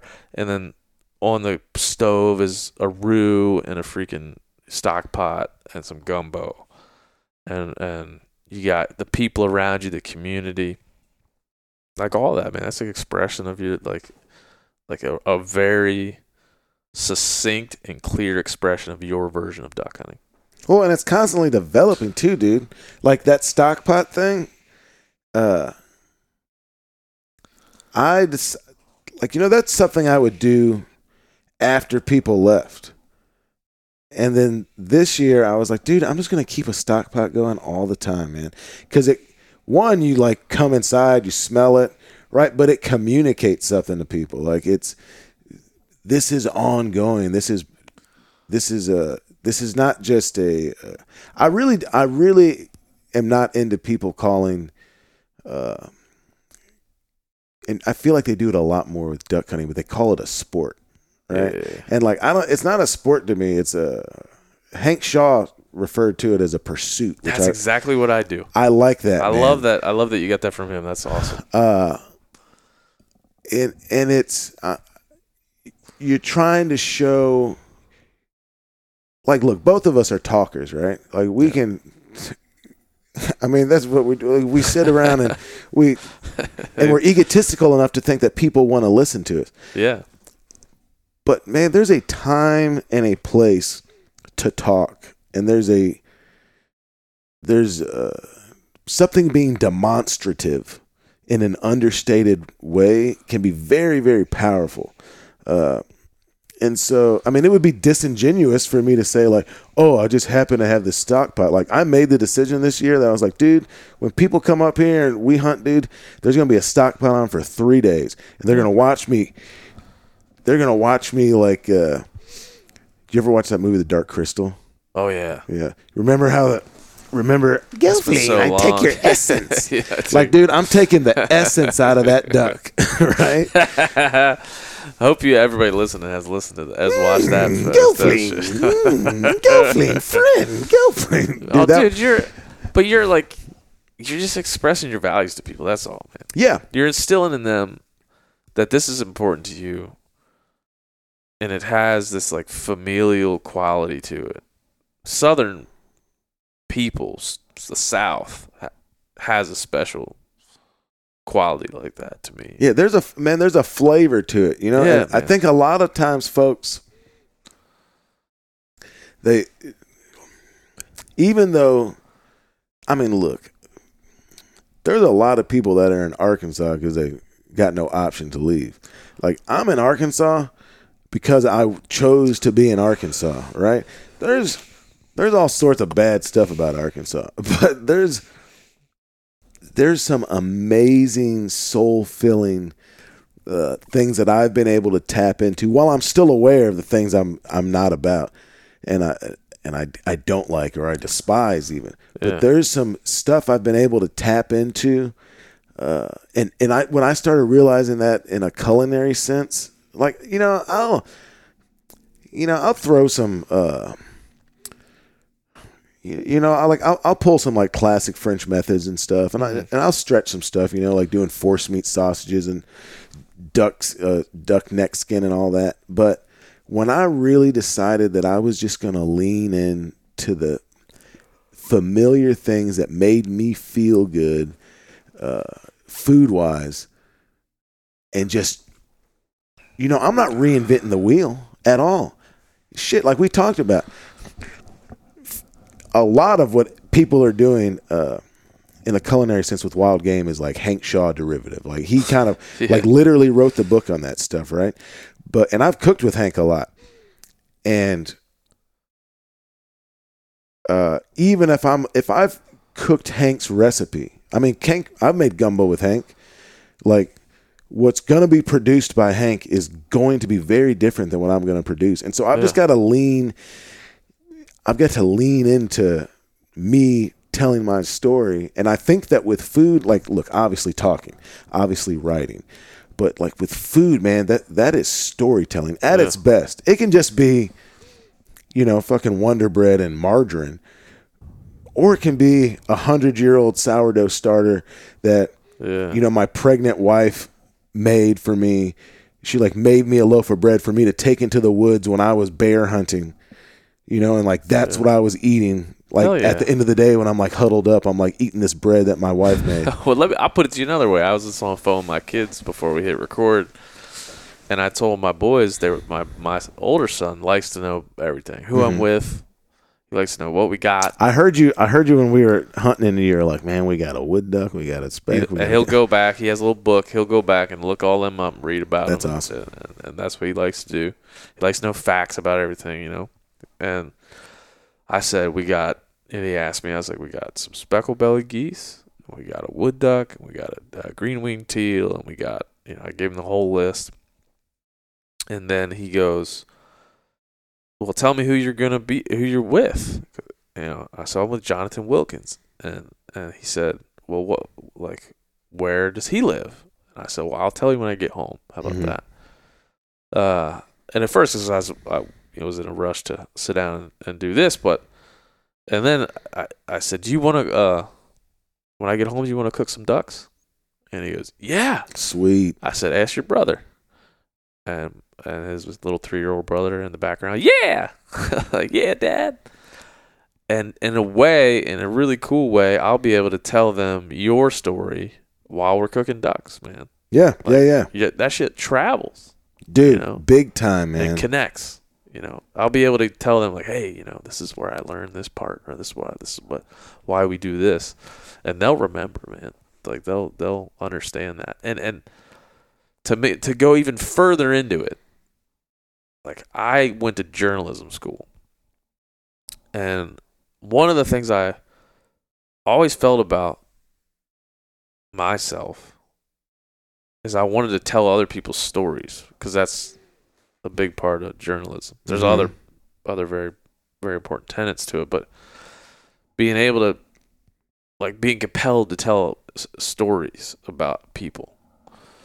And so within the hunting space, man, there's so much connective tissue in the food. There's so much connective tissue in the like like us like what we're talking about with the intentional way that you've built this thing.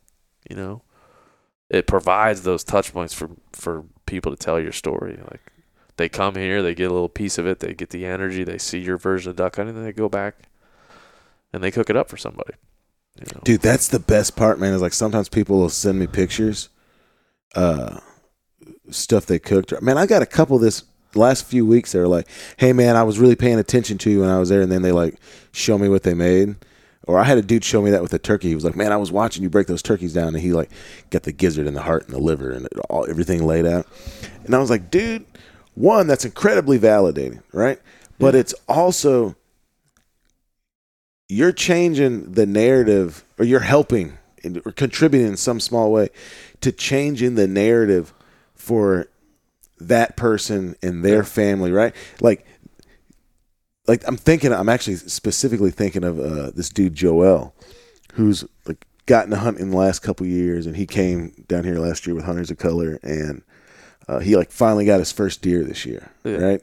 And he was like messaging me, man, like, dude, I, I want my kids to be into this, you know, like what what what can I make for them to make this work? And I was like, you know, like what do they like to eat? And he's, you know, just like kind of standard American kid stuff. I said, dude, grind that stuff up and make them spaghetti. But tell like, but tell them about the hunt when you're doing it, you know, or make lasagna with them. Like, dude, this doesn't. You you don't always have to blow someone's mind, uh, because because even just something very simply prepared, man, like uh, with intention, man, you're communicating some of yourself, or you're communicating like how you feel about that person. You know, like when I'm cooking food for someone and I'm and I'm giving it to them, I want them to feel like I thought they were worth Yeah. me doing uh, the best I could for them. Yeah, and I got a real, I got a real thing about sharing the best cuts of elk with somebody. Yeah. You're, I, they're special. That's special stuff. But yeah, I mean, I think, um, and what you're what we're talking about is exponential because we were I was saying it while we were eating gumbo earlier that this guy Shane Mahoney, this famous conservation Mm-hmm. scientist, was with this like uh, divine deep voice. He's just an amazing character. If you don't know about Shane Mahoney, please go go uh, look him up and uh, enjoy. He has a thing called the Wild Harvest Initiative, and it was it's it's an initiative to kind of look at the impacts. His is more like societal on a broad scale, economical on a, uh, economics on a broad scale. What's the impacts of wild harvest? You know, what does it do? How much money does it contribute? How much uh, weight socially does it have? You know, to kind of quantify those things in a real way. And they did some preliminary surveys and studies and things, and one of them was just a, a, a survey, a pretty uh, in-depth survey of, of a bunch of people. If you harvest something or kill something, do you share it? You know, this is simplifying their exercise, but it was eight out of eight or nine out of ten people said, "Yeah, I share it." You know, I share this thing I killed or this this harvest, and then I tell a story. I sometimes I think I'm annoying when I sit people down, and I I I'm so excited like a little kid to tell them where I got this. You know, you don't Yeah. come to my house and eat without me telling you where everything came from on the plate. Uh, but if it came from Costco, I don't say anything. Yeah. Well, dude, that's the cost of admission, man. Yeah, Uh, and and it's part of you you're also letting that person know, man, like this is something that's very important and valuable to me, and you are important enough to to me for me to to share Yeah. share this with you. Yeah, we cooked. I cooked a a duck up for a mallard up for uh, my mother in law right before Christmas, and I sat her down, lit some candles, and put some wine in front of her, and then cooked up, seared this duck up, and sliced it on top of some mashed cauliflower with some broccolini, and did the whole thing. And I think she felt, and then I explained to her where we got it, and I think she felt like a part, a little, a small part of what I do Mm-hmm. small part of like the thing that I go off to do that they never experience, that she definitely never experiences. And I thought it was cool, man. She loved it, and we laughed and had a good time, and it was like it was cool to be able to share that with her. Uh, because I get, I don't get to see her as much as I would like, and it was cool to just kind of let her into my world a little bit. Be like, here's a, you know, here's a token of this thing that I do. You know, share with you a little bit. Yeah, because because you're because you're. I value you. Like Yeah. you, you, the whole process is you communicating value to somebody else, right? Yeah. And dude, I don't play that stuff, man. Like initially, at the very beginning when I started hunting, like no one around me really hunted, right? So it was a novelty to people, and I shared, uh, I like shared some meat with some folks, man, and uh, you know, check with them six months later. I'm like, oh man, what do you think? And I'm like, oh man, I haven't cooked it, you know, and dude, it really Yeah, but like I'm coming to get it back. dude i even now i'll tell somebody like look i will give this to you if you don't cook this and if you don't cook it the way i'm telling you to man you'll never get another piece of it from me Uh, and let's I like, love that you don't play with that shit because it is. It, I, I'm I'm gonna say this, and I'm if it if it makes me sound like a bad person, then it is what it is. My wife, uh, oftentimes for church, she'll get a list of people that had a, had a baby or Mhm. sick or whatever, and she has she likes to make them something real nice, and, and sometimes she'll take like a nice, a very precious cut of my elk, my deer, and cook it up and take it over there. It, it's two parts why I hate it. One, I don't know who that person is. yeah I don't know them. yeah I want to know them. Hmm. I don't know if they're gonna appreciate it. They could be they could be vegetarian for all I know. Like I like I want them to appreciate it. I want to see them appreciate it. And the other thing is when you're delivering something to someone you cooked in your kitchen, you got to put it in tin foil and you got to take it over there, and who knows when they're going to eat it or if they're going to warm it back up. It's like- yeah the entire thing is wrong to me. So my wife's like, you don't want to share your venison with people in need. I'm like, no, it's not that. But, but there's some rules. yeah Like, there's some ground rules for it. And I, only people, only someone that hunts and appreciates the food like that would understand that I'm not being difficult. But or I- man like maybe you are a little bit Maybe I am. that's okay Deal with it. I dude, and look, I've got tiers. You know, it's not that hard to get some uh, whitetail meat off of me. You know, like if you're, You should create this would be like a T-shirt you do with like a food pyramid. it, dude, and like, look, I'm in a position where I can.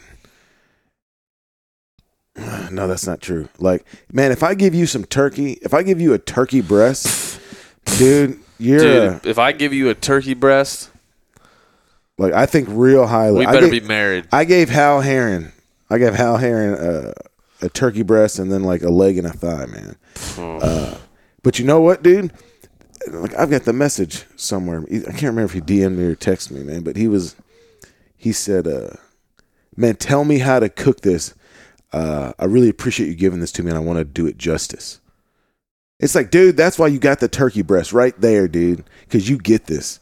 Get it. Uh, but yeah, man, like, I mean, hell, I'd give somebody a, a back strap out of a out of a whitetail, yeah. like bear meat. I'm not giving, dude. I gave somebody, I gave somebody some bear meat of the first bear I killed. Oh man, I checked with them this. I checked with them uh, this year, and I was like, man, what'd you think about that? And they're like, uh, I didn't cook it, man. I, I didn't know what to do.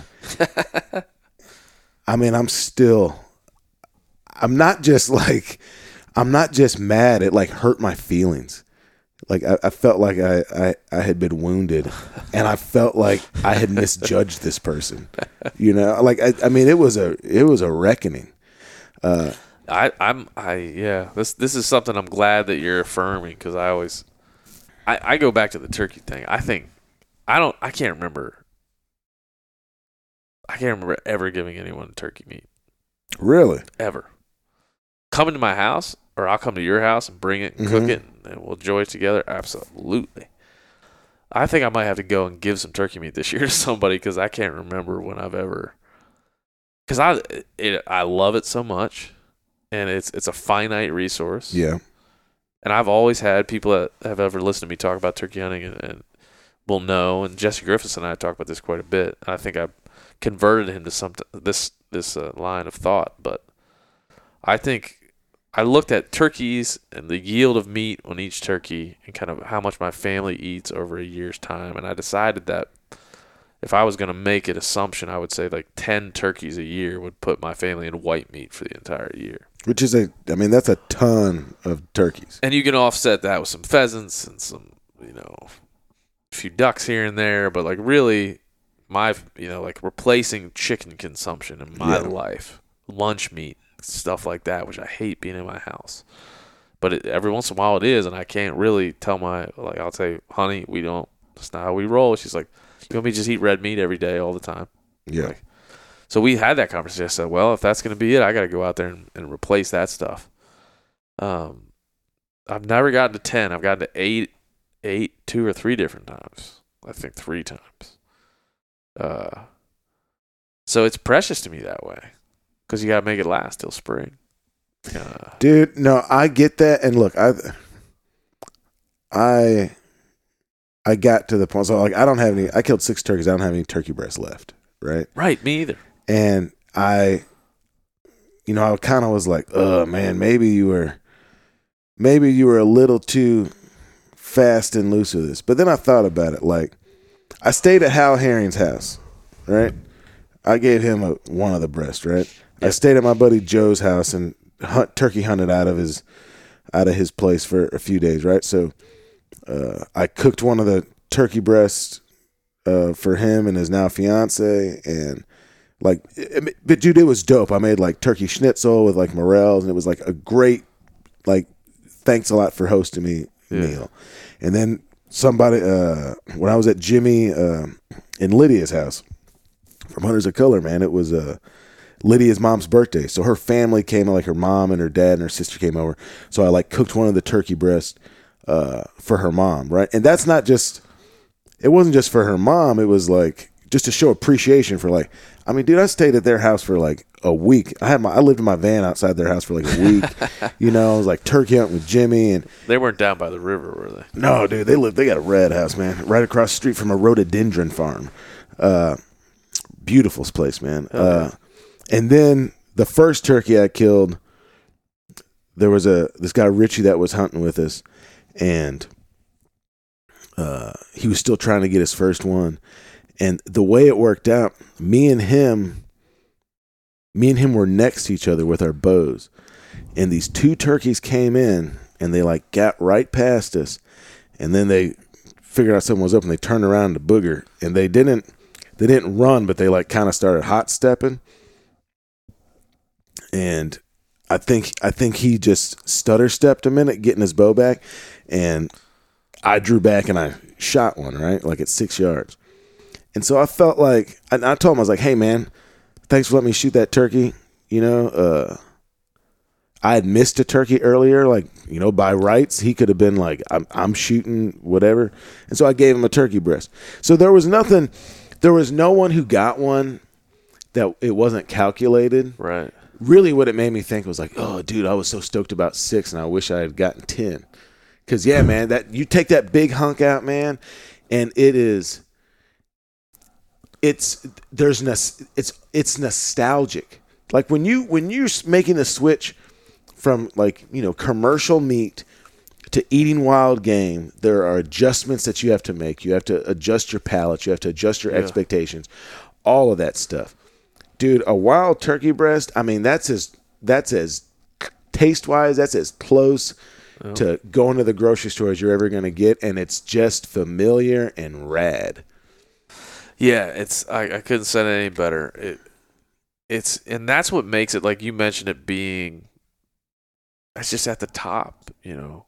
And even the legs and the thighs, they present a challenge at some point, you know, to make but they also for me when I'm making soups or when I'm making Mhm. when I'm at home and I'm cooking, like they just add a different element. Just like a duck, man. You have like you have you could slice off of the breast with the skin on and sear it like we did for eh, for breakfast and still have the stock pot going and Yeah. still do the same thing with a turkey. Exactly Sure. the same thing. It's got it's like a dynamic it's got dynamic cuts that need different treatments and different knowledge and, and, and if you're gonna smoke a turkey breast, boy, you gotta get that sucker right. You gotta brine it right. You gotta Mm, smoke it mm, right. yeah. You know, you can realize I've I've seen a lot of pictures online and eating some turkey breast. You're like, Ugh.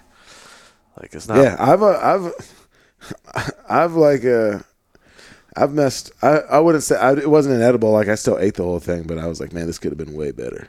And that's like once you hit that, I and I I will say this when it, when you said earlier we were talking about kind of somebody comes to your house, you have it dialed how to cook a duck up so they appreciate it if it's their first time Yeah. or whatever. Come to my house, you want an elk steak, I, I get you. I'll Mhm. take care of you. I'm, I've done it so many times now. It's like I'm gonna reverse sear it. It's gonna be good. Just just trust me, it's gonna look and, and, and taste good. I, I'm still not there with turkeys, man. Every once in a while, like you say, every once in a while, I hit the smoke wrong, or I just don't brine it long enough, or brine it at all, or I just, you know, just I mess it up, or I don't. I pull the leg out too early and start to strip the meat out when it's still kind of hard, and Mm-hmm. you know, the forecast to do most of the work. Like that. That is, if I had perfected anything, is not turkeys. You know, uh, which I don't. I don't think is a bad thing, but I mean, you got lots of living and lots of turkeys, and oh, I mean, do it I. One of these years, I'm going to get 10. But then also, here's the other thing. I wonder what you think about this. When I started thinking about getting 10, it becomes a very personal endeavor then, right? I have a, a nonprofit that's about hunting mentorship. and I have a. I also say if you're going to get 10 turkeys, it's a full time job. Yeah. So I have a, a nonprofit that's about hunting mentorship. I have an eye on. I, to me, it's required reading, for lack of a better term, each year to understand like the broad sense of turkey populations, where they are, where they should be, where they are, where they aren't, and kind of just make sure I understand the overall health, not only everywhere I'm going to hunt, but just in general where turkeys are. Mhm. I'm interested in it. It's something I'm very passionate about. So I think about that. So there there's some competing interests within all the things I just mentioned. You know, there's competing interests within wanting to share this with other people personally, take them and show them how to turkey hunt. But the full time job, like uh, every time I do that, that's probably one less turkey I'm going to get for my ten, Sure. and then ten turkeys. You know, I, if every turkey hunter killed ten turkeys, we'd be screwed. Untenable. Yeah. It's an untenable thing. So I think like like many of the more personal uh, like pursuit oriented goals within hunting, this one is is the more I've done it, the more I'm like, ugh. Well, you know what I'm thinking too is I'm not I'm not big on uh, on basing your success or your satisfaction on numbers. Right. Uh, I, I I think that uh, I think it can take you out of what you're doing a little bit. I think it can. Um, and, and I'm not coming at you with this, but I'm just like you know, as I think because that's something that hunter satisfaction with with uh, with ducks is so tied to people getting limits, Like right? piles of. Yeah, man. Or just man, if the limit, I've, I saw this with speckle bellies, right? They limit was three, and for two years, the last two years, they changed it to two, and then now it's back to three. Yeah. And I was on a hunt this year, and man, it was great. We had it was a good shoot, man. We had a bunch of birds in there, and uh, dude I was hunting with, man, he like just wanted to keep staying, and it was like that moment where you know, because a big part of what I'm doing is managing the hunter's experience. So, Yeah. you know, I watch them, and when you start seeing somebody, it's 10:30, and you're just trying to stay out there, and you see someone's like leg just bouncing because they're cold and miserable. It's like, dude, it's not worth trying to eke out another bird. Like, let them get a cup of coffee, let them stay involved in this, right? Uh, and he just he wanted to stay out there, and I was like, dude. This would have been nine limits last year. What we have in this, what we have in the blind last year would be nine limits of specs. You would have been, you would have been hooting and hollering, talking about like, I mean, what was everyone saying? yeah. Man, we got limits by eight o'clock, Yeah. right? I was like, dude, We got piles of geese in here. walk away from it, man. Let's get the hell out of here. Let's not blow up. Let's come back here and hunt this field tomorrow. Let's not just blow it out. But uh but yes, I would say you know, even on the road to 10, be a little careful with that so you don't you don't feel disappointed or like you didn't do what you had set out to do Yeah.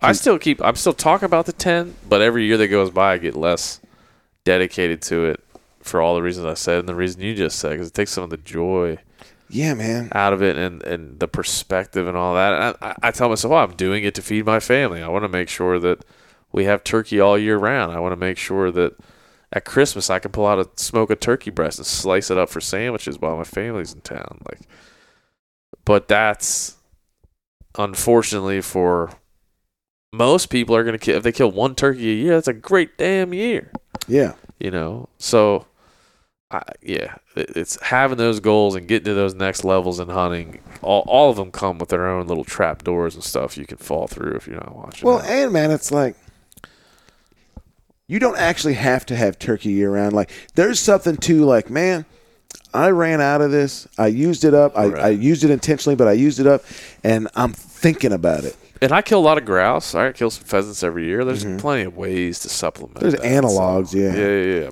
so so i get yeah and, and again i don't it's that's probably not worth beating this horse too much but that's that's uh I think it, it's it's it's ni- it's nicely analogous to there are little little tricks and trapdoors and ethical things that happen in each level of hunting. Mm-hmm.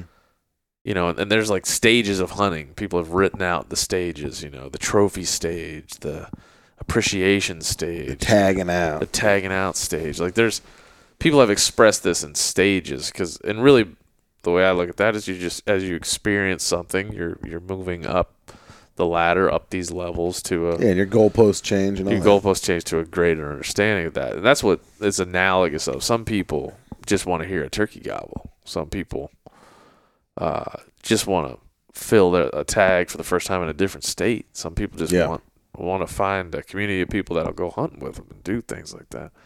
So I'm sitting here talking about we gotta get ten. Well, I we live we live I, for ducks for sure and for turkeys for sure. We live in the best of times Yeah. the best Yeah. of times.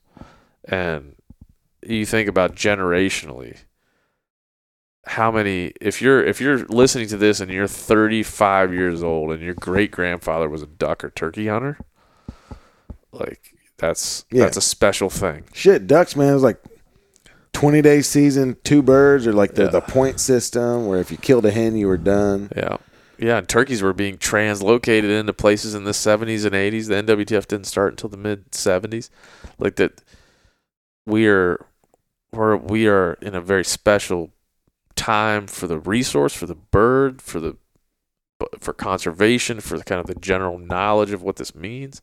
But also in practice we are carrying a torch that hasn't been burning all that long. Mm-hmm. it just hasn't. Yeah. And so to be able to step back and appreciate that for a second, I do. We do this turkey podcast called Roost, and we start off and we do another elk podcast called Wallow, and we start off the the the discussions. They're like eight episodes, little mini series, but we start each discussion with a, with this kind of like reverence and and conversation about what's it mean to be an elk hunter, what's it mean to be a turkey hunter, what's it mean to be a duck hunter. What's it mean for you as a person? What's it mean for you in terms of the lineage, the community, the conservation, the ecosystem? Like, what's it mean for your mental and physical health to be doing it? Because it's so important to have that context, man. To have Yeah. understanding. It takes it, dude. It takes it out of. Uh, and I and I get it, man, because I like didn't grow up hunting, and then like I had weird thoughts about it, and then like like we talked about, like Yeah. with uh with like hunting bears or like a mountain lion or anything. Uh, but the the frame of reference for it is yeah excruciatingly important. Uh, it it makes it it's the difference between being like you know in my mind like uh, an admirable person in the pursuit and Yeah. you know like a, a stinker like, and we- selfish- yeah, yeah, yeah, we all no. know the stinkers Yeah, that's a good way to put it. I mean, like there sh- there should be something to strive to here, you know. And I'm t- we've been telling stories about kind of I came from like my dad is an admirable person and an admirable hunter, but he in his own admission, like he hunting never got to him. He came up with it on his own. yeah It was never passed down to him. yeah And so what he passed down to me was a book not was was a book that just kind of had some scribbling in the pages. He didn't say, you know, when your grandfather taught me and his grandfather taught him, we this is how we do it in this family. mm-hmm. There's none of that. For him, it was like, wow. When I was a teenager, man, I really wanted to get outside, and I went and found some pheasants, found some squirrels, found some rabbits, eventually found some deer. Did that till I had little kids, and then I got away from it because I was pretty busy with my own business and little kids. And then when you got interested, I got back into it, and now here we are. And so for me, I think of that as like, it's pretty special to be helping write that book, man, and passing that down to my kids. yeah man it's a it's a heady thing dude It is, you know. So th- so it's that context to me. Whenever I get to be complaining about my first world hunting problems, like I only got eight turkeys, I to just take a step back. Like, like man, if this ever goes away, Lord, I hope it does not. If this if this plant, well, I mean, we've seen in the southeast here, man, we've seen turkeys yeah on decline. Dude, but it's hard to kill a turkey in arkansas Damn right. And and so we see little blips on that radar of what would happen if it went away. You know. So I yeah, you can check yourself, man. If I get going on the 10 turkey problem, every once in a while you'd be like, "Shut up, dude. hey man in the words of chuck d you gotta check yourself before you wreck yourself Don't wreck yourself. Always check yourself." man i feel like i feel like that's a great place to put a button in it man Mhm. uh yeah hey dude on like on the on the real real man like thanks a bunch for thanks a bunch for accepting the invitation and coming down it's been a Yeah. it's been a real pleasure dude Thanks for having me, man. This is it's been I'm gonna I'm gonna you this is gonna give me some energy for a while. I think just meeting you and, and having these conversations and going duck hunting down here and just like you said, it's it's not. I've been duck hunting in Arkansas a ton mm-hmm. more than any other place, but this shit's different to me. You know, like it's it'll it'll give me some energy. Like yeah, your perspective, like you're a unique dude, man. So it'll give me a little bit like. Let's go, man. I'm gonna match that energy in my own life. you know? Shit, man. Well, Take that high praise. Well, that sounds like we might be running into each other on, on Turkey Tour this spring. It's Uh, basically already spring for me. I'm only doing this to bide my time for turkeys. You're thinking about it, huh?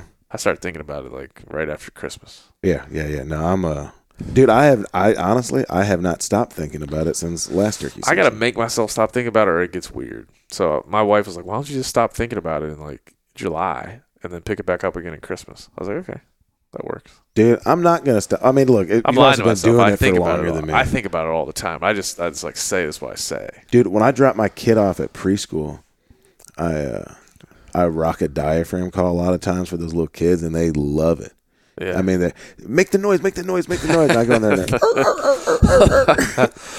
and I mean, shit, dude. Even to the point, her teacher had me come in and give like a presentation, and so like, you know, I pulled out deer antlers, and then I like grunted, and uh, I pulled out a turkey fan, uh, and sh- dude, her, her- my kid's teacher is real cool, Miss Haley. She's she's like exactly who you want uh, teaching your kid, and so like I gave her, I gave her one of my turkey fans for her science spot, you know, and I gave her an old pintail mount that I had, and dude, I thought about it. I was like, man, should I give her a turkey tail? And I was like, yeah, dude, she, she she's right, man. She gets one because those kids are. Those kids get to put their hands on it and, and see it, right? And Yeah. they they they know that they can uh, like they'll call out animal noises. Like I'll roll in there and like wah, wah, I'll quack at them, or I'll like have a crow call or or whatever, man. And uh, I mean, they just think I'm a they just think I'm a weirdo, right? But dude, I'm all about it, man, because one of those kids, one of those kids is going to get something out of it. I mean, shit. You know what I do a lot too. This is the last thing I say.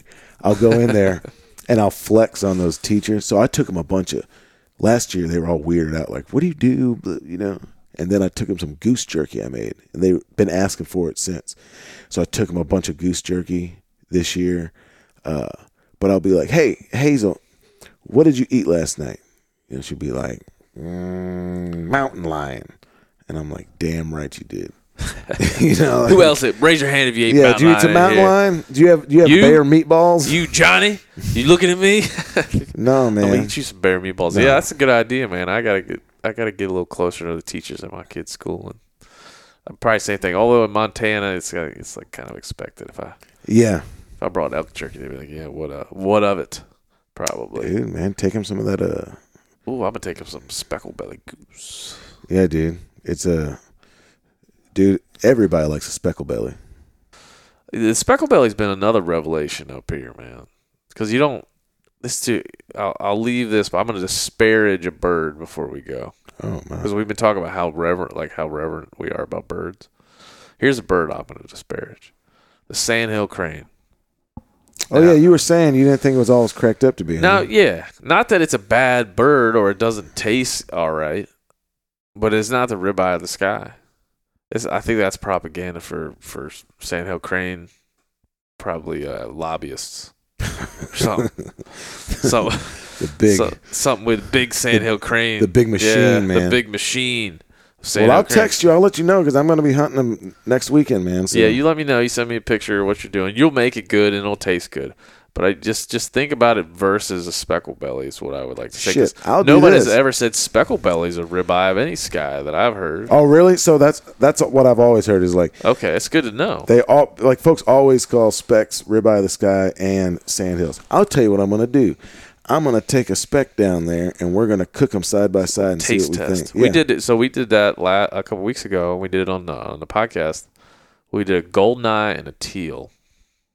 What'd you think? A little taste test. I thought Goldeneye was good. It had a little. It, it, I knew it right away because we didn't do it. We should have done a blind taste test because of the size. It was too easy to tell. There's a little there's a little bit of minerality to it. yeah, it's got a little bit of that. And it had a little like tinge aftertaste, like a little minerality, like mineral aftertaste. But in terms of like, did I eat it and enjoy it? Absolutely. We were watching Goldeneye fly by us, and people were like, ah, I don't want to shoot that one. We're gonna eat that. I, I was like, well, just shoot one. Let's see, because I've never, you know. Mhm. Never tried one. It was it was damn good. Uh, so I can leave you leave everyone with with this this idea. I can't think of not that there aren't any, but I can't think of any preconceived notions about wild game and their taste and their the nature of how edible they are. That somebody has presented me. They're like, nah, you know, antelope, they're no good. They're sagey or snow geese. Ah, you don't eat those. They're trash birds or whatever it might be any negative preconceived notion about wild game, I every time I get it, I can disprove it easily. Yeah, Every- I would I would man, I would uh Can you ever think of a time where somebody's like, you know what's not good? Name an animal, and then you go and you and you prepare it properly, and it's not delicious, or it's not way. Mm, you ever ate a merganser? Nope. Merganser's a a deeply deeply fishy tasting duck. Yeah. Uh, but you know what? And I'll give Hank Shaw a shout out on this too, man. I cooked a bunch of scoters Yeah. uh, in California last year, man, and that's like a sea duck, That's a sea duck. You're not supposed to. That's like a you're supposed to make jerky out of those, or feed Dude. your dog. uh, Hank was like, Hank said, brine them for twelve hours. Yeah. So I brine them for twelve hours. I mean, if you go longer, they're so small. If you brine it, like this is just the skinned breast meat. So what you got to do is, on birds like that, diver ducks, whatever, just like the fish eaters that are funky, you got to get all the fat off it, all that little bits of yellow fat. Get that off. Yeah. Skin those birds and give them an eight to twelve hour, just simple salt, water, a little bit of sugar brine. Pat them dry, and then cook them. And I would say that, you know, if you did it just like a mallard breast, a mallard breast is an A, and that scoter breast done like that was a. I I mean, I'd be, I'd call it a B minus. Oh, it got in the B's. I was wondering. Yeah, man. I mean, look, it ain't, it That's ain't a, a passing breast. grade. But that's what I'm saying. I'm not saying if somebody comes to you and goes, you know, antelope. Ugh, ugh, I'm not saying it's gonna. In it, the case of antelope, it is the be- one of the best meats I've ever tasted. A lot of people think it's no good. Some people think it's no good.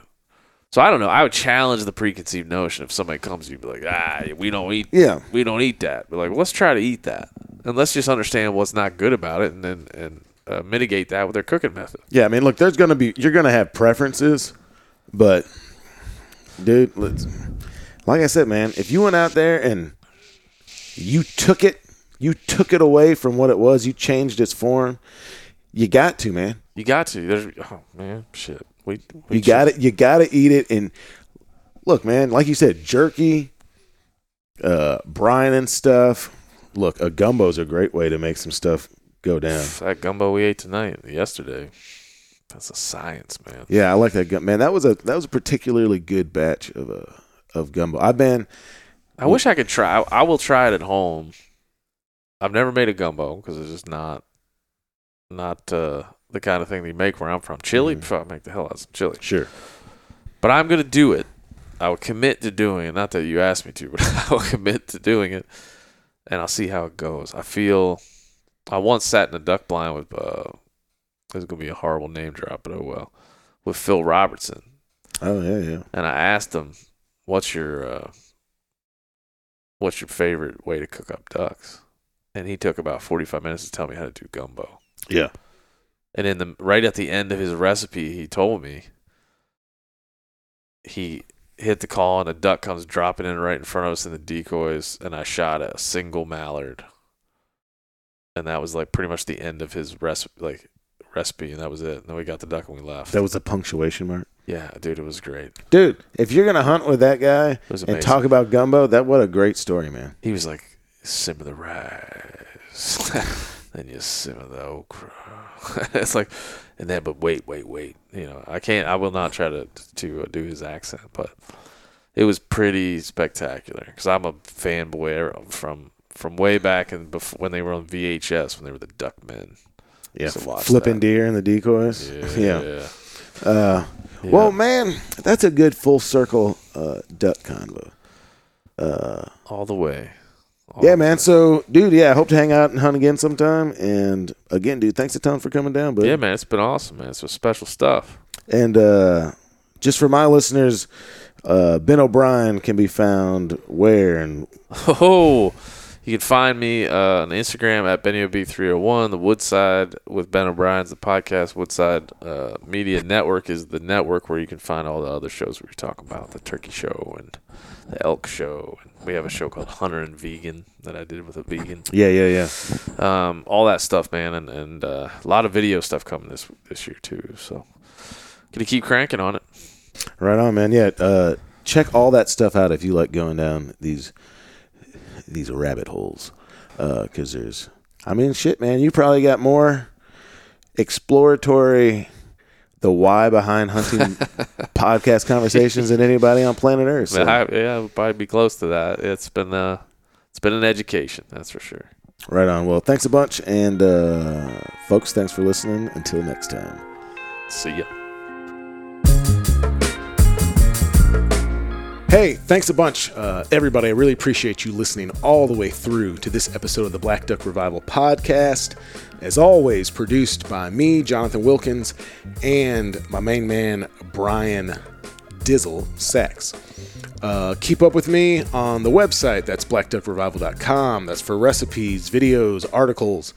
Uh, take a look at uh, what hunting opportunities we have available. This next year is going to be cool, man. We're going to do stuff in some different states. We're going to chase different species than we normally have. Uh, lots of cool stuff to come, and hopefully have that all kind of, or have a lot of that uh, figured out and up on the website here in the coming months. So pay attention to that. If you want to be the first to know, you can always get on the email list. Uh, and you can do that just by going to the experiences tab at the website and signing up to be on that email list. You'll find out about cool stuff that we're doing and hunts and all that jazz. Uh, ahead of everybody else. Uh, you can also follow me on Instagram. That handle is just Black Duck Revival. Uh, that's kind of more in the now happenings, and especially uh, as we move into the spring with Turkey Tour and the like, there'll be a lot more uh, information and uh, just cool stuff that we're sharing there. And please, if you guys enjoy this podcast, help help make it bigger, help more people listen to it, and that just the more people that listen to it, like the more opportunities I've got to talk to cool people, harder to find people, uh, and you know, work with different brands and keep this whole thing sustainable. Uh, so, uh, easiest way to do that is just to leave a five star review on Apple or Spotify, wherever you listen to your podcast. You can even take a few minutes and write a written review. That's incredibly helpful for the algorithm. Or just tell your friends and people you know uh, that this is a podcast that's worth listening to. I know everybody doesn't listen to podcasts all the time, but uh, you know, if you know someone's going on a road trip for spring break or something, say, hey man, I, I got one that I like to listen to. Uh, here's a specific episode. And you never know what that can turn into. So, thanks for listening. Until next time.